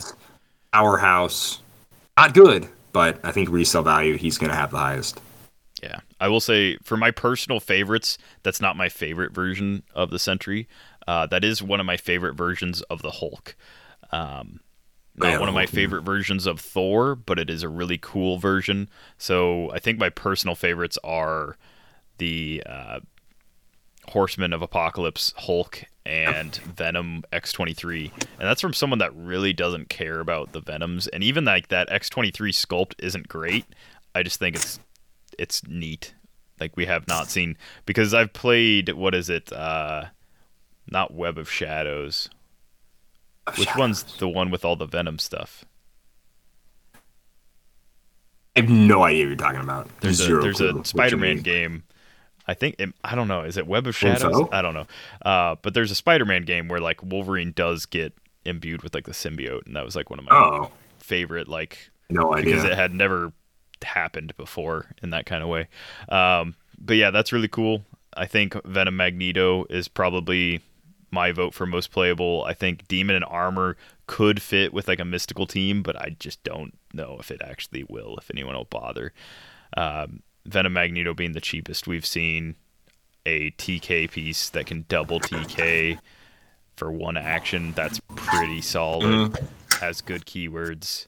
Uh, any of the figures that have the X Men, like any of the swap figures, the like X Men, Fantastic Four, anything that could be potentially sidelined for that specific reason is probably an optional playable thing. And then cost resale value, yeah, I, I think that Thor, just because of the sculpt being so awesome and it being one of like the best casual looking pieces out of all of these, I think that Thor's going to go for the most. Uh, Venom Magneto probably being like that's the one that I've seen the most people like talking about and kind of play testing with so far. And so Venom Magneto will probably be like right up there as well. Sure. Ben Jones says when teaching people to play and you get past the whole basic whatever, what strategies do you uh, have to discuss? All right. Is it about how to build a team? Do you encourage playing just the best pieces? Or is it pick a character that you like and build around it? Do you discuss having TK prop leadership, etc. on a team? I guess, what things do you suggest when helping people with uh, new ideas about building a team? So, when you're teaching someone to play, I'm going to be real with you, Ben. Uh, as far as teaching people to play, uh, I have never passed the first one or two games we play. I have never kept teaching someone. They normally don't care anymore or go off on their own and stop caring. I, I, I would like to say that people that I've taught to play eventually play the game. That has not been the case for people that I have taught. Eh, They've just, they've never, you know, picked it up or whatever.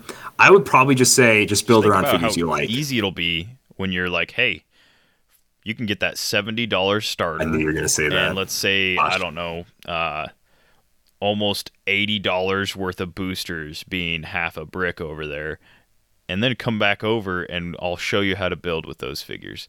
And for that low price of 155 ish dollars, they'll have what 35 figures and like two maps, two double sided maps. So they'll have everything in the world they could ever want. Um, gosh, True. that's so much money. anyways over the whole money thing um, yeah like what i enjoyed what made me want to keep playing the game was just that i could put an entire team of steve rogers. That was it. So just playing characters you like. I think that's the biggest thing that keeps people wanting to come back. Because when you surprisingly do kind of well with a team i think it's just all about you know for me i'm a i'm playing this game because captain america was in it Cap wasn't in it, I wouldn't play this game. Like that's it, period. You know, it could have every Marvel character in the universe, but if Steve Rogers isn't in this game, I'm not playing this game. So that's what keeps me going. That's what keeps me wanting to play this game. And that's what I should say for a new player getting in. Hey, build around Wolverine, build around Iron Man, build around Batman, whatever. I think that's yeah. Once like, we start getting the into strategy, then it's like, hey, I would probably stress prob the most. Because I think that's the one thing every new player dislikes is the whole missing. yeah, So I would missing probably say that would be it. Sorry, Simeon, go I ahead. no, I I think you know, making sure they know that they should have because anytime I've played a game and I realize I have a severe lack of X power, it becomes very apparent when I'm like, ah, it would be really beneficial if I had an outwit to go against my opponent's like two outwits and I have no outwit. My like once you like get into like a face off situation where your opponent is outgunning you in one of like the support power kind of like areas, it becomes very apparent. And I think it's like an easy lesson to be learned. So I don't think it really needs to be told to anybody. But yeah, when it comes to helping somebody team build, I usually focus on more of like the thematic kind of aspects and like how to search keywords, how to like find, you know, the right kind of like points and leaderships and like whatever that kind of stuff.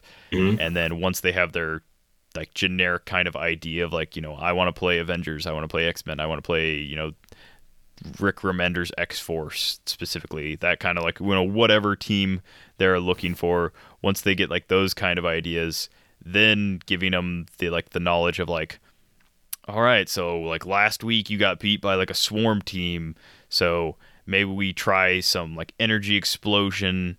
We try you know some I don't know some lockdown kind of stuff. You know whatever a barrier, whatever that kind of thing you uh, you Yeah. give them like the like the tools slowly. I think people mostly can pick up on what their teams, their fun teams, are lacking and adjust.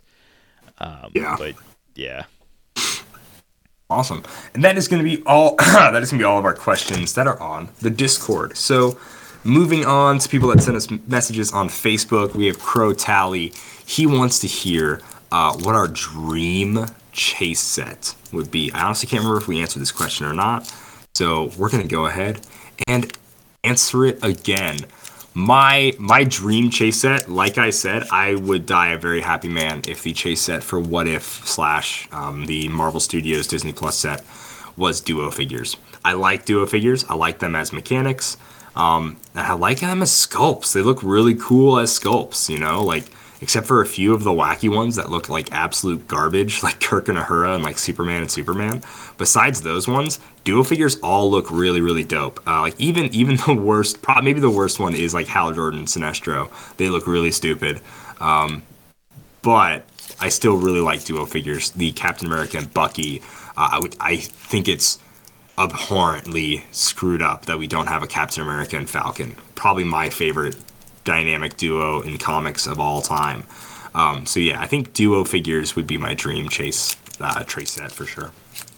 Yeah, fair enough. Um, for me, it comes down to having like the interesting bases and stuff. I really like that clear, uh, that clear like colored look that the Phoenix Five have.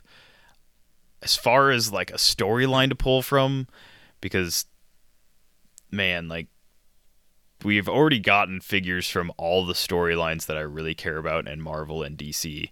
I guess if you know, it'd be easier for me to pick a DC chase set, and I would do, I do like the Sandman storyline, so like Dream, Death, like those kind of things. These like the Dream, dream, abstracts. dream, dream, dream, dream. I know what you mean. What you Yeah, Morpheus. Definitely. Uh, red pill or blue pill calder. That is what Morpheus does not ask because uh, it's a different Morpheus. But anyhow, uh, that would probably be by if I could pick, it'd be you know the Vertigo line of DC's stuff, and it'd be something like that. I don't know how it would translate to clicks. It probably wouldn't very well. But as far as getting tiny little statuettes of those all those characters, that'd be really cool. Uh, next up, uh, Crow also asks if you could discuss your favorite Halloween uh, 400 point teams, your nightmare team, if you would. So, my like good Halloween team, I guess, good in quotation marks here, uh, has to go to the um, what's it called? I really like the zombie team base. I am one of those scumbags that just cannot get enough of playing the zombie team base. I love Marvel zombies, love playing the Marvel, you know, zombie team base. I think it's awesome. However, if I want to play a bad team, I can just as easily play uh, the actual Marvel zombies if we're playing Golden Age, and they are terrible. They are the absolute worst. They're real bad um, because they were made before cards, and the ones that were made after cards are overcosted and terrible. So I do also like to play those Marvel zombies, and then from time to time, I have a ton of skeletons, and I do love playing me a skeleton horde uh, team from whatever undead. Yeah, So Simeon. Halloween the undead team. set is such an easy set to like throw some fun stuff together with. Um, that being said, one of my favorite. So anytime it's like a Halloween kind of theme, I always like to go for uh, like monster theme teams because I'm not not big into like mystical or whatever, but monsters like a fun enough keyword. Uh, one of my favorite of all time monsters is Hell Cow, and I once played a team that was four Hell Cows and then Barbatos from Rebirth uh, at 200 points. So Barbatos has a fun thing where anyone with any friendly character with the monster keyword can use the Batman enemy team ability, which means they can copy any attack value from somebody with that team ability. Um, Hell Cows have a nine attack that goes down to an eight attack. They start with a nine with sidestep. Uh, next to Barbatos, however, they get a they get a copy of that sweet 12 attack. So uh, that was like one of my favorite teams. There's not a ton of stuff that a Hellcow can punch through, but luckily Barbatos is no slouch. You've got a 12 attack with Pensai for four, so it's like a f- fun enough team that it's you know it can win some games, but uh, it can also get like crit hit on two flurries from the Rebirth Superman, uh, and take like enough damage to just die in one turn. So that's the other option. Uh, but yeah, it's easy enough to swap out like a Hell Cow for. I like my herd of Hell Cows, but it's easy enough to swap one out for some like Moloids or any other kind of monster stuff to help boost Hell Cow's damage, um, help really like crank out like the steel energy stuff. Uh, I've only ever once gotten a Hell Cow to top dial, and it was against Wow. a JSA Nice. team. So it was you know like Red Tornado and uh, whatever Doctor Hootie, Doctor Owl. Oh, sure. Owl, I don't know the person that pops out the owl. It was against like that that whole JSA squad, and I actually managed to get Hellcow to top dial. Hellcow at Because top dial is JSA good, so but bad. not like impossible. Although I will say Hellcow at top dial now is just slightly better because you get that 12 attack with 5 damage exploit that works with hypersonic. So Ooh, it that is somehow nice. got better. Just keeps getting better. Hell, that Hellcow upgrade. I love that. Um, all right, then we have questions from old Malcolm Rusher. These are all Halloween cat questions. So, guys, uh, these aren't expressly superhero clicks related. So, if you do want to bow out uh, right now, you can, of course, find us on Facebook, Twitter, Instagram, technically all those places at Dial H for HeroClix. You can send us an email at Dial H4. It's the number four, or sorry, F O R E, all spelled out actually on the email at gmail.com. You want to send us questions and stuff. Um, yeah, go ahead.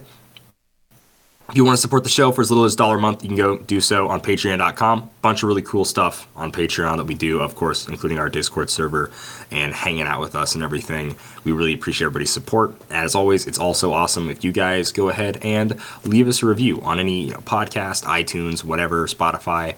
Uh, reviews really help us. And of course, if you haven't yet, please subscribe to the YouTube channel. We do a lot of cool stuff on the YouTube channel. Uh, this month is marks the year anniversary of Extreme Rules, and we want to do more in-person videos like that because those are really really fun for us to make. Um, so if you haven't seen any of those yet, definitely go check those out on YouTube and check out like the skit videos and the team building videos and the unboxings, all that fun stuff. The uh, painting videos Simeon has up there are really awesome you know, finding dials for like D and D figures and stuff. So check out the YouTube channel. It all that really helps us. So thank you guys so much. Anyways, Malcolm's questions here. Like I said, not expressly HeroClix related. Uh, Simeon, what is your favorite or least favorite Halloween candy? Favorite would be the pumpkin shaped Reese's peanut butter cups. I think Yeah. they're best when they're in a non cup shape or shape. whatever. They have more reason. peanut butter. They have more peanut butter. That's why. Yeah. Definitely. Yeah. And then least favorite's pretty easy. Uh, I know it's like, uh, you know, do you like it or don't you kind of thing. Uh, Laurel, your Yanny, whatever. Uh, it's but yeah, it's candy corn. I think candy corn's Candy corn. disgusting. I I can eat like two pieces of candy corn before I'm reminded. And the worst part about candy corn is because it's like this weird cornstarchy consistency and it's this like even weirder flavor. It just reminds me how some candy is like the most inedible gunk that you can possibly eat. Like a gummy bear is just like this weird gelatin sugar lump. Any kind of gummy. you know what I love about gummy out. bears is that they're a beef product. They're made from the. Uh, they're part of a cow's hoof. Bone. Yeah, yeah. Basically, I mean, yeah. yeah, Jello used to be made out of uh, Yeah. some. I can't remember what part of marrow. So they- they're they're not like vegetarian technically, even though like they look like they are. But like, who cares? Well, or they're not vegan, I guess. But like, honestly, who cares? I just love that. I love walking up to my vegan aunt and being like, "Do you want a gummy bear?" yeah, she doesn't know. How could she know? Anyways, You've eaten an animal. Oh! like one of my animal crackers? Also an animal. No. That's uh, no, I I basically agree with you, Simeon. I think pumpkins are the best Halloween candy. However, I will say I hate circus peanuts more so is that than Halloween candy though. candy corn. I've had them given to me as Oh. Halloween candy. I've had a house give them to me. I haven't had Um, so circus peanuts are one of those things where occasionally I'll be in an area and I'll smell something that's like familiar and I'm like, what is that smell? I can't place it, but it's like it's something I know. And I'll sit there for a while and I'm like, that's a circus peanut. How do I why why am I smelling a circus peanut? And then I realize that like the carbon dioxide detector's going off and everyone in the vicinity is being poisoned because that's what circus yes. peanuts are. Yeah. Uh, Simeon, what is your favorite and least favorite Halloween costume you've ever worn?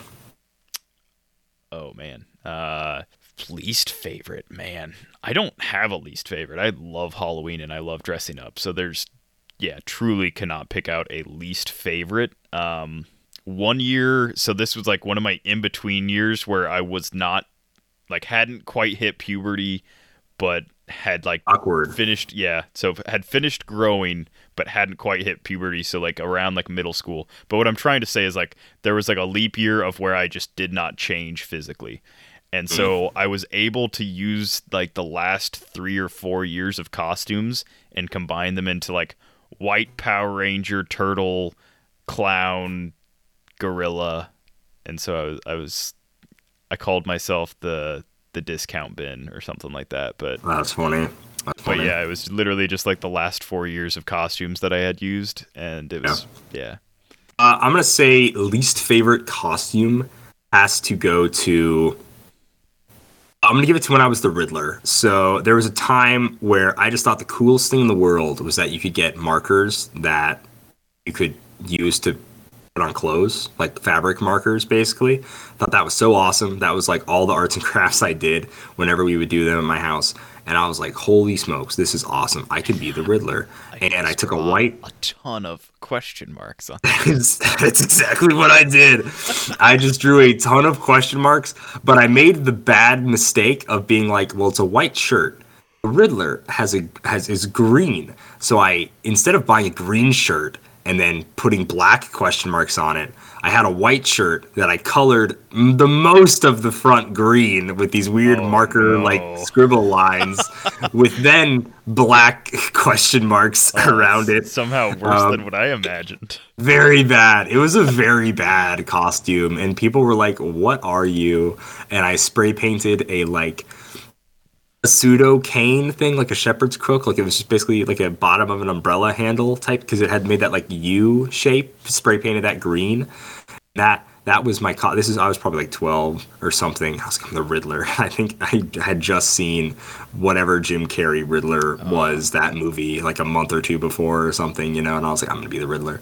Um, favorite It's though, not as bad. You could have seen like Heath Ledger and been like, "I'm gonna be the Joker for the next five years." yeah, no, thankfully, no. Joker was never a fan favorite villain of mine, but I was like, man, the Riddler. I think also because I played Lego Batman at the time, and like the Riddler had one of the coolest levels in Lego Batman. I was like, yeah, the Riddler, the Riddler's cool. Um, I'll say it, and I, you know, I I know a lot of people won't agree. Hot the Riddler take. is a better villain than the Joker, just straight up. okay, yeah. Trying to outsmart like an. You're gonna anger all the gamers out there, all the all the Yeah. repressed uh, gamers in society. Rise up, yeah, he's disturbed. Uh, as as you can see from his tattoo on his forehead that says disturbed. Uh, no- trying to outsmart somebody whose whole thing is being like the world's greatest detective, yada yada, that like kind of thing. Like beating him, beating Batman at his own game. At least comics wise, I've always had way more respect for the Riddler than the Joker because the the Joker has it easy. He's like, oh, I'll do something wacky Right. with bombs wacky. and guns versus like, it's like the great. Riddler. That's amazing. You you thought of the simplest thing possible, which is like violence. And here we have like the Riddler who's, you know, also doing violent things, but it's like, you know, I have to think that the Saw movie franchise was started in part by the Riddler, you know. At least like, sure. slightly inspired. yeah. That's the end of Um, my hot take though. Beautiful. Thank you, Simeon.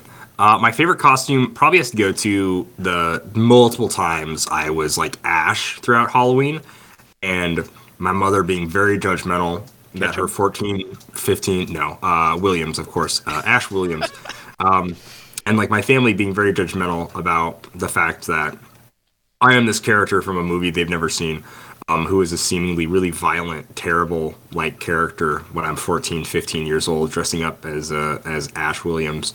Um, I enjoyed it though. I, I always liked being Practically a Ash priest because though. Fights I mean, demons.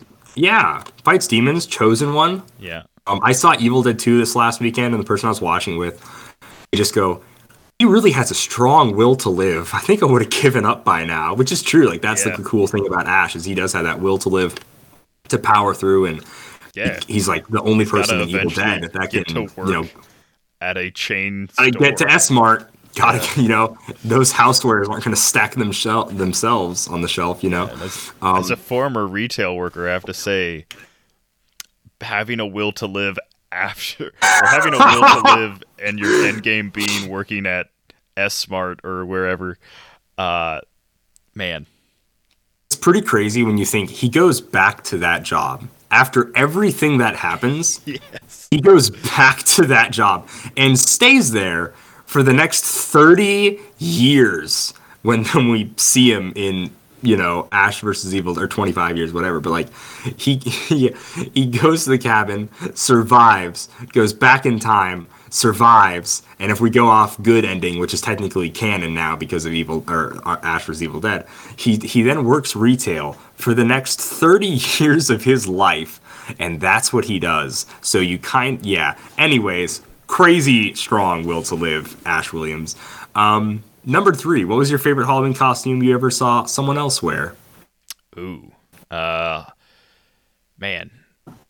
I could name like several cosplays that I thought were really solid. Favorite Halloween costume I saw someone else wear. Um I had a friend like a long time ago that did a really solid so like when Arrow first came out, the CW series, and it was like episode or season one, did a really solid uh Island Ollie Arrow cosplay.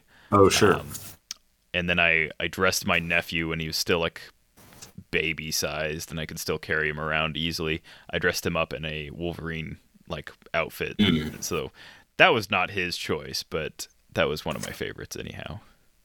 nice. It's not like he could complain. He was a baby. I think my favorite.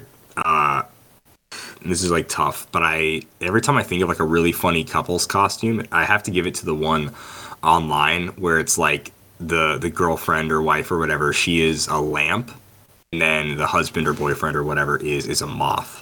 Oh, I, yeah, I yeah. find that infinitely funny. That I'm sure people have probably seen that picture, um, but I, I do find that infinitely funny. I, I do I do really like that costume. Uh, next up, what was your favorite? Uh, sorry, what Halloween costume are you gonna wear this year or next year? This, uh, no, it's you, Simeon. So, what Halloween costume are you gonna plan on wearing this year or next year? This year I still don't quite know. Um so um, yeah, I, I'll have to this being October 25th, I'll really have to throw something together.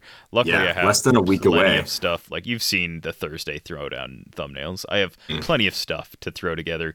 Uh, next year, so I am um, wanting to do a few cosplays slash costumes before I cut my hair, and one of them is Immortan Joe from uh, Oh Fury yeah, Road. I really want to get that like finished. I think it'll be easy enough. Um, it's just a lot of like little detail work stuff that I'd have to figure out, and I'd have to get started on it somewhat soon. And then I can't remember the other one. Oh, I really want to do uh, Caiman from uh, Dorohedoro, but that is like a whenever kind of thing because that would be like a full mask kind of situation where you wouldn't see my head at all. So I do not have to look like any particular thing. right. Probably would want to like trim my beard down quite a bit for that one, just because gas masks work better when you don't have hair in your mouth. Um, as far as my costume would go, uh, I have to make some form of like couples costume this year, so I'm trying to figure out what to be. My my first idea was shot down because we we didn't understand how we would make it. My idea was that she would be a cutie pie and I would be a stud muffin because I think that word play is That would hilarious. be like um, she would be a cutie pie and you would be a PewDiePie. uh, no, Famous no. YouTuber, Wow. so I've heard. That's terrible. PewDiePie. That is awful.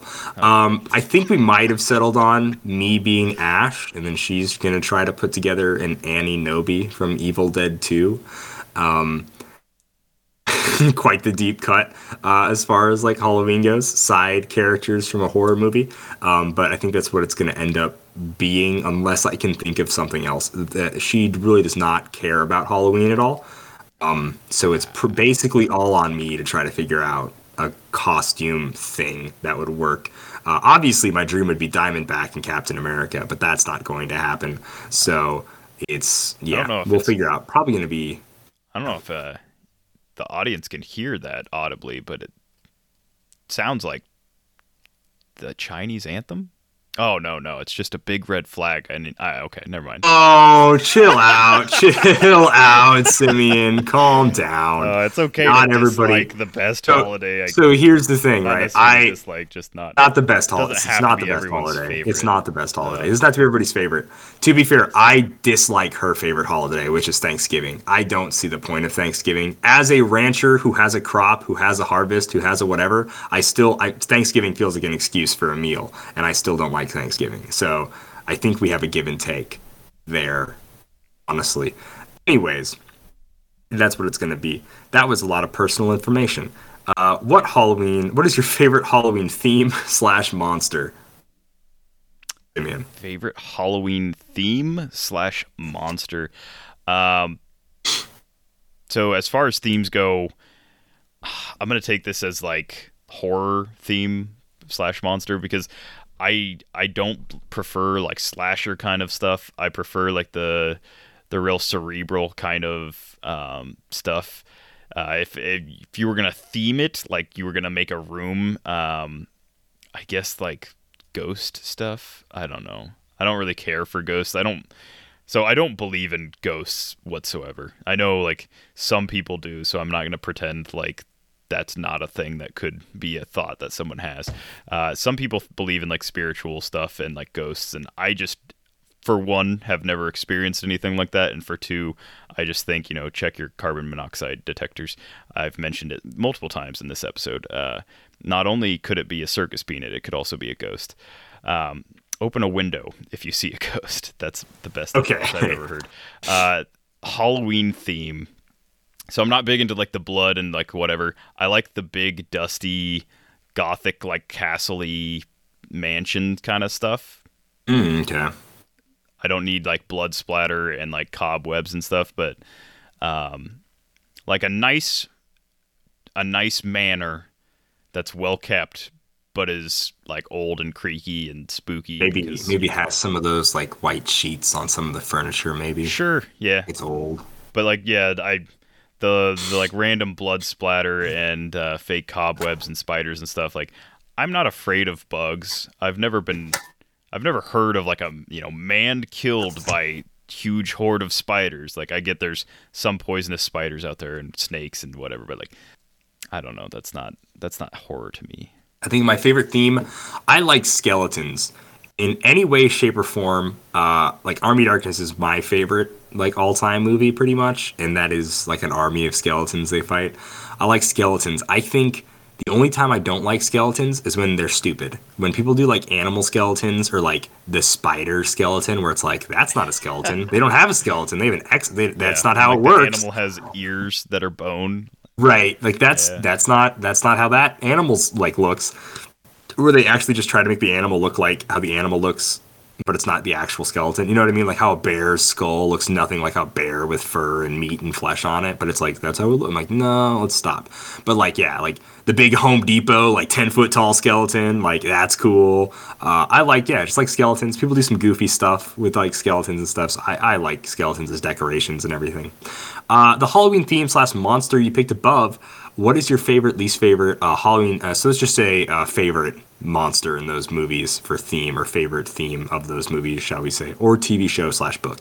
Oh man. Um I did uh jeez. I don't know. I'll go as far as book, I'll go Odd Thomas. It was a Dean Koontz book.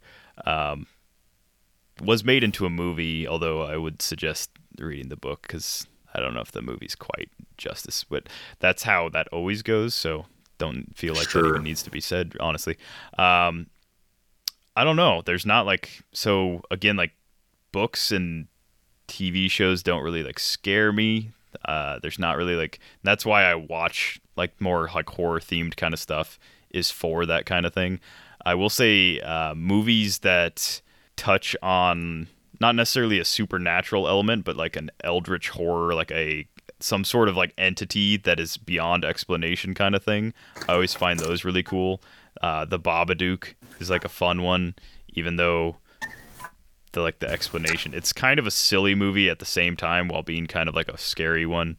Um, and there's several movies that follow like a similar kind of vein of that. Um, man, I don't know. Yeah, I'll just I'll say that. Favorite movies Okay. would be The Babadook because I can't think of a better one, and then book Okay. would be Odd Thomas. Okay. Um, yeah, I just said it. Uh, my favorite movie is Army of Darkness. As far as uh, skeletons and, and such go, I can't say I've read many scary books of that nature. I don't think that crosses my desk that much. So, yeah. Number seven, what Halloween theme slash monster do you refuse to watch or read?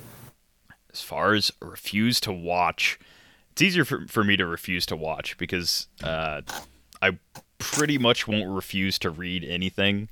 I have not found an author out there that can like really get under my skin. But refuse to watch, I don't like things that are realistic. And so like when I say I don't like slashers, uh, the campy like Jason, Freddy, like that kind of stuff, I don't mind because it's just kind of like silly. But there's like genuine like, oh, this is just a realistic scenario that could actually happen to like people in a real like and it has happened you know to people. Like that kind of movie i do not care for. I don't like being reminded that the world is like a terrible realistic scary place. Uh, i like my fantasy kind of like horror stuff you know like weird alien stuff or weird ghost stuff or like whatever i'm fine with watching that uh, it's when it gets like a little too close to reality that i'm kind of wigged out by it still won't refuse to watch, but just it's more uncomfortable out of the rest. Okay, gotcha. I and this is this this monster is one that genuinely terrifies me, so I can't watch it because it, it will keep me up at night. It will freak me out, and that is uh, dolls and dummies. Um, I can't do it. Uh, I really can't. Uh, I had nightmares as a child from just looking at the cover of a Chucky DVD movie, and it freaked me the heck out. Um, Simeon said there's no author that gets under his skin. However, there is one author that gives me goosebumps. Ah, ah, but um, ah, ah, come on. All right, so dummy. so I can't. Yeah, I cannot read that book. That's I actually, I, honestly, out of all of R.L. Stine's, well, out of his Goosebumps series, because Yeah. he did like Fear Street and stuff. Out of the Goosebumps series, Night of the Living Dummy is probably the most horrifying one he did. That's like the I one where it's it. like, is this okay for like kids and young adults? it's 'Cause- terrifying. Yeah, it. Even like the So, Goosebumps episode the- they did on it. Uh, Yeah, so the episode they did is that when they try to like kill weird. it with like the steamroller or whatever. I think. That, Like, I I, I think don't that's how the remember episode that, ends. I, I don't- remember I don't- they've got like a cousin that comes to visit or something. Yes. And at the end of the episode, the cousin's like, "All right, going back home. Good thing we defeated that dummy." And they're like, "All right, have fun on vacation." And the cousin's head just like swivels backwards and it's like, "You too, ha ha ha," and then turns back around or something. I don't know. Ooh, Uh, hate like, that. yeah, Don't was, like that. it was like not really a jump scare, but just like a. I mean, that's like Creepy. a fairly common horror trope where it's like you thought you defeated the thing, but you didn't. Yeah. The other common trope with like dolls and dummies in movies is like the eyes opening. Yeah. You No, like that is like that's a common trope for a lot of things, but that's really common for these. So like, I I will never in a million years like watch any version of Chucky, any version of Annabelle, any anything with dolls and dummies. I can't honestly. Um, I was watching. I don't know if I said this on the podcast before or not, but like Doctor Who the other day, and I forgot about this episode. And it was when he's trapped in the hotel, and he opens and it's just all those dummies. They turn and look at him. I was Woo! that that was like the scariest thing I'd seen in my entire life. Like that is my nightmare to be locked in in some kind of room like that. That I, I could not do. I cannot do dolls and dummies. They freak me the heck out. I will not be reading or watching any of those. Um, the Halloween theme monster you named above. Uh, he says best worst favorite in HeroClix. Let's just do our favorite one in HeroClix here. Uh, Simeon. yeah. So I didn't really, I didn't really name one. I guess, but like I'll stick with like some sort of ghost kind of thing. So I would You could say, say a map. You like the gothic look. What what map is uh maybe that fits it? Who knows? If you think of something else, go Uh, for it. I don't really but- think there is a great map. There's like some map, like the Speakeasy, um, that kind of like look where it's like a really dusty, not really dusty, uh, dimly lit kind of like a bar scene. Um, but as far as like uh, some sort of like spectral whatever that you can't explain kind of thing, I would either go with Death, which is like the the clear one, or Grim Reaper, whichever one's the clear one. Uh, I think it's Death. He's the named one, the unique. That one's a really fun piece. Uh, has blades, giant reach, when an opposing character takes damage from a friendly character with the monster keyword, you deal them one unavoidable damage, and if they aren't KO'd, then you heal them one.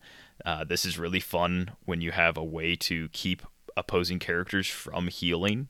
So if they're like next to somebody that prevents that, or they get hit with something that prevents that, then they just take the one unavoidable and then cannot heal. And then also Jacob Marley is a really fun piece. Jacob Marley was kind of the proto version of like moving through a character and dealing them damage. I guess there was what was there before him? The Shredders. The Shredders were before Jacob Marley. Modifies attack minus two, and then you could potentially do one pen damage. So it's not a lot, but Jacob Marley was only 35 points, so it was I don't know, cool figure. Cool figure. Uh, yeah, I gotta say once again, my favorite. I'm not gonna give it to Skeleton Champion. I'm just gonna give it to the generic, uh, generic skeleton. Quite the bony boy. Um, they're not great, but they sure are fun, and uh, I like them, of course. And all right, guys, that is gonna be uh, this entire episode. I already did our cool little uh, read through. I do want to say uh, thank you guys for listening. Of course, it's a bit long. Hope you guys have a spooky, fun Halloween. You know, feel free to write into the show uh, any spooky Halloween games you played this week or anything HeroClix related that you guys got. Of course, just real quick shout out to the Patreon. If you join that, you get not only cool action tokens and stickers and stuff, but you get all those sweet benefits like we mentioned before on the Discord and everything. So, yeah. Whatever Empire drops, there will be a token announcement that actually goes live. Uh, I think a few people kind of heard about it, but uh, that'll be as one of our patron exclusive options. Uh, and also, it'll be in a video at some point in the future, sometime, someday, somewhere. And if you want to be in a video sometime, someday, somewhere in the future, I don't know how to help you.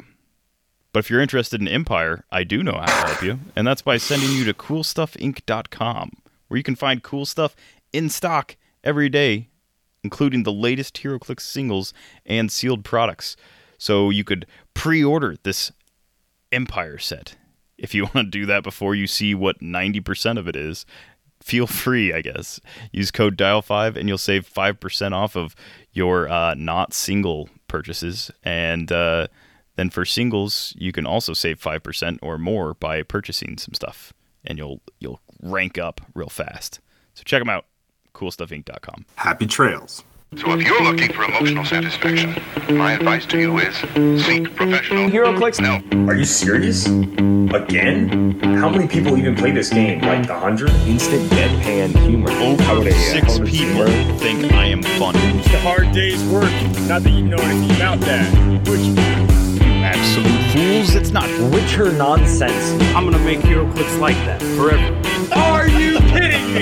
Hey Google, attack symbol. Let's attack Jimmy because he's a jerk. Wow, wow, wow.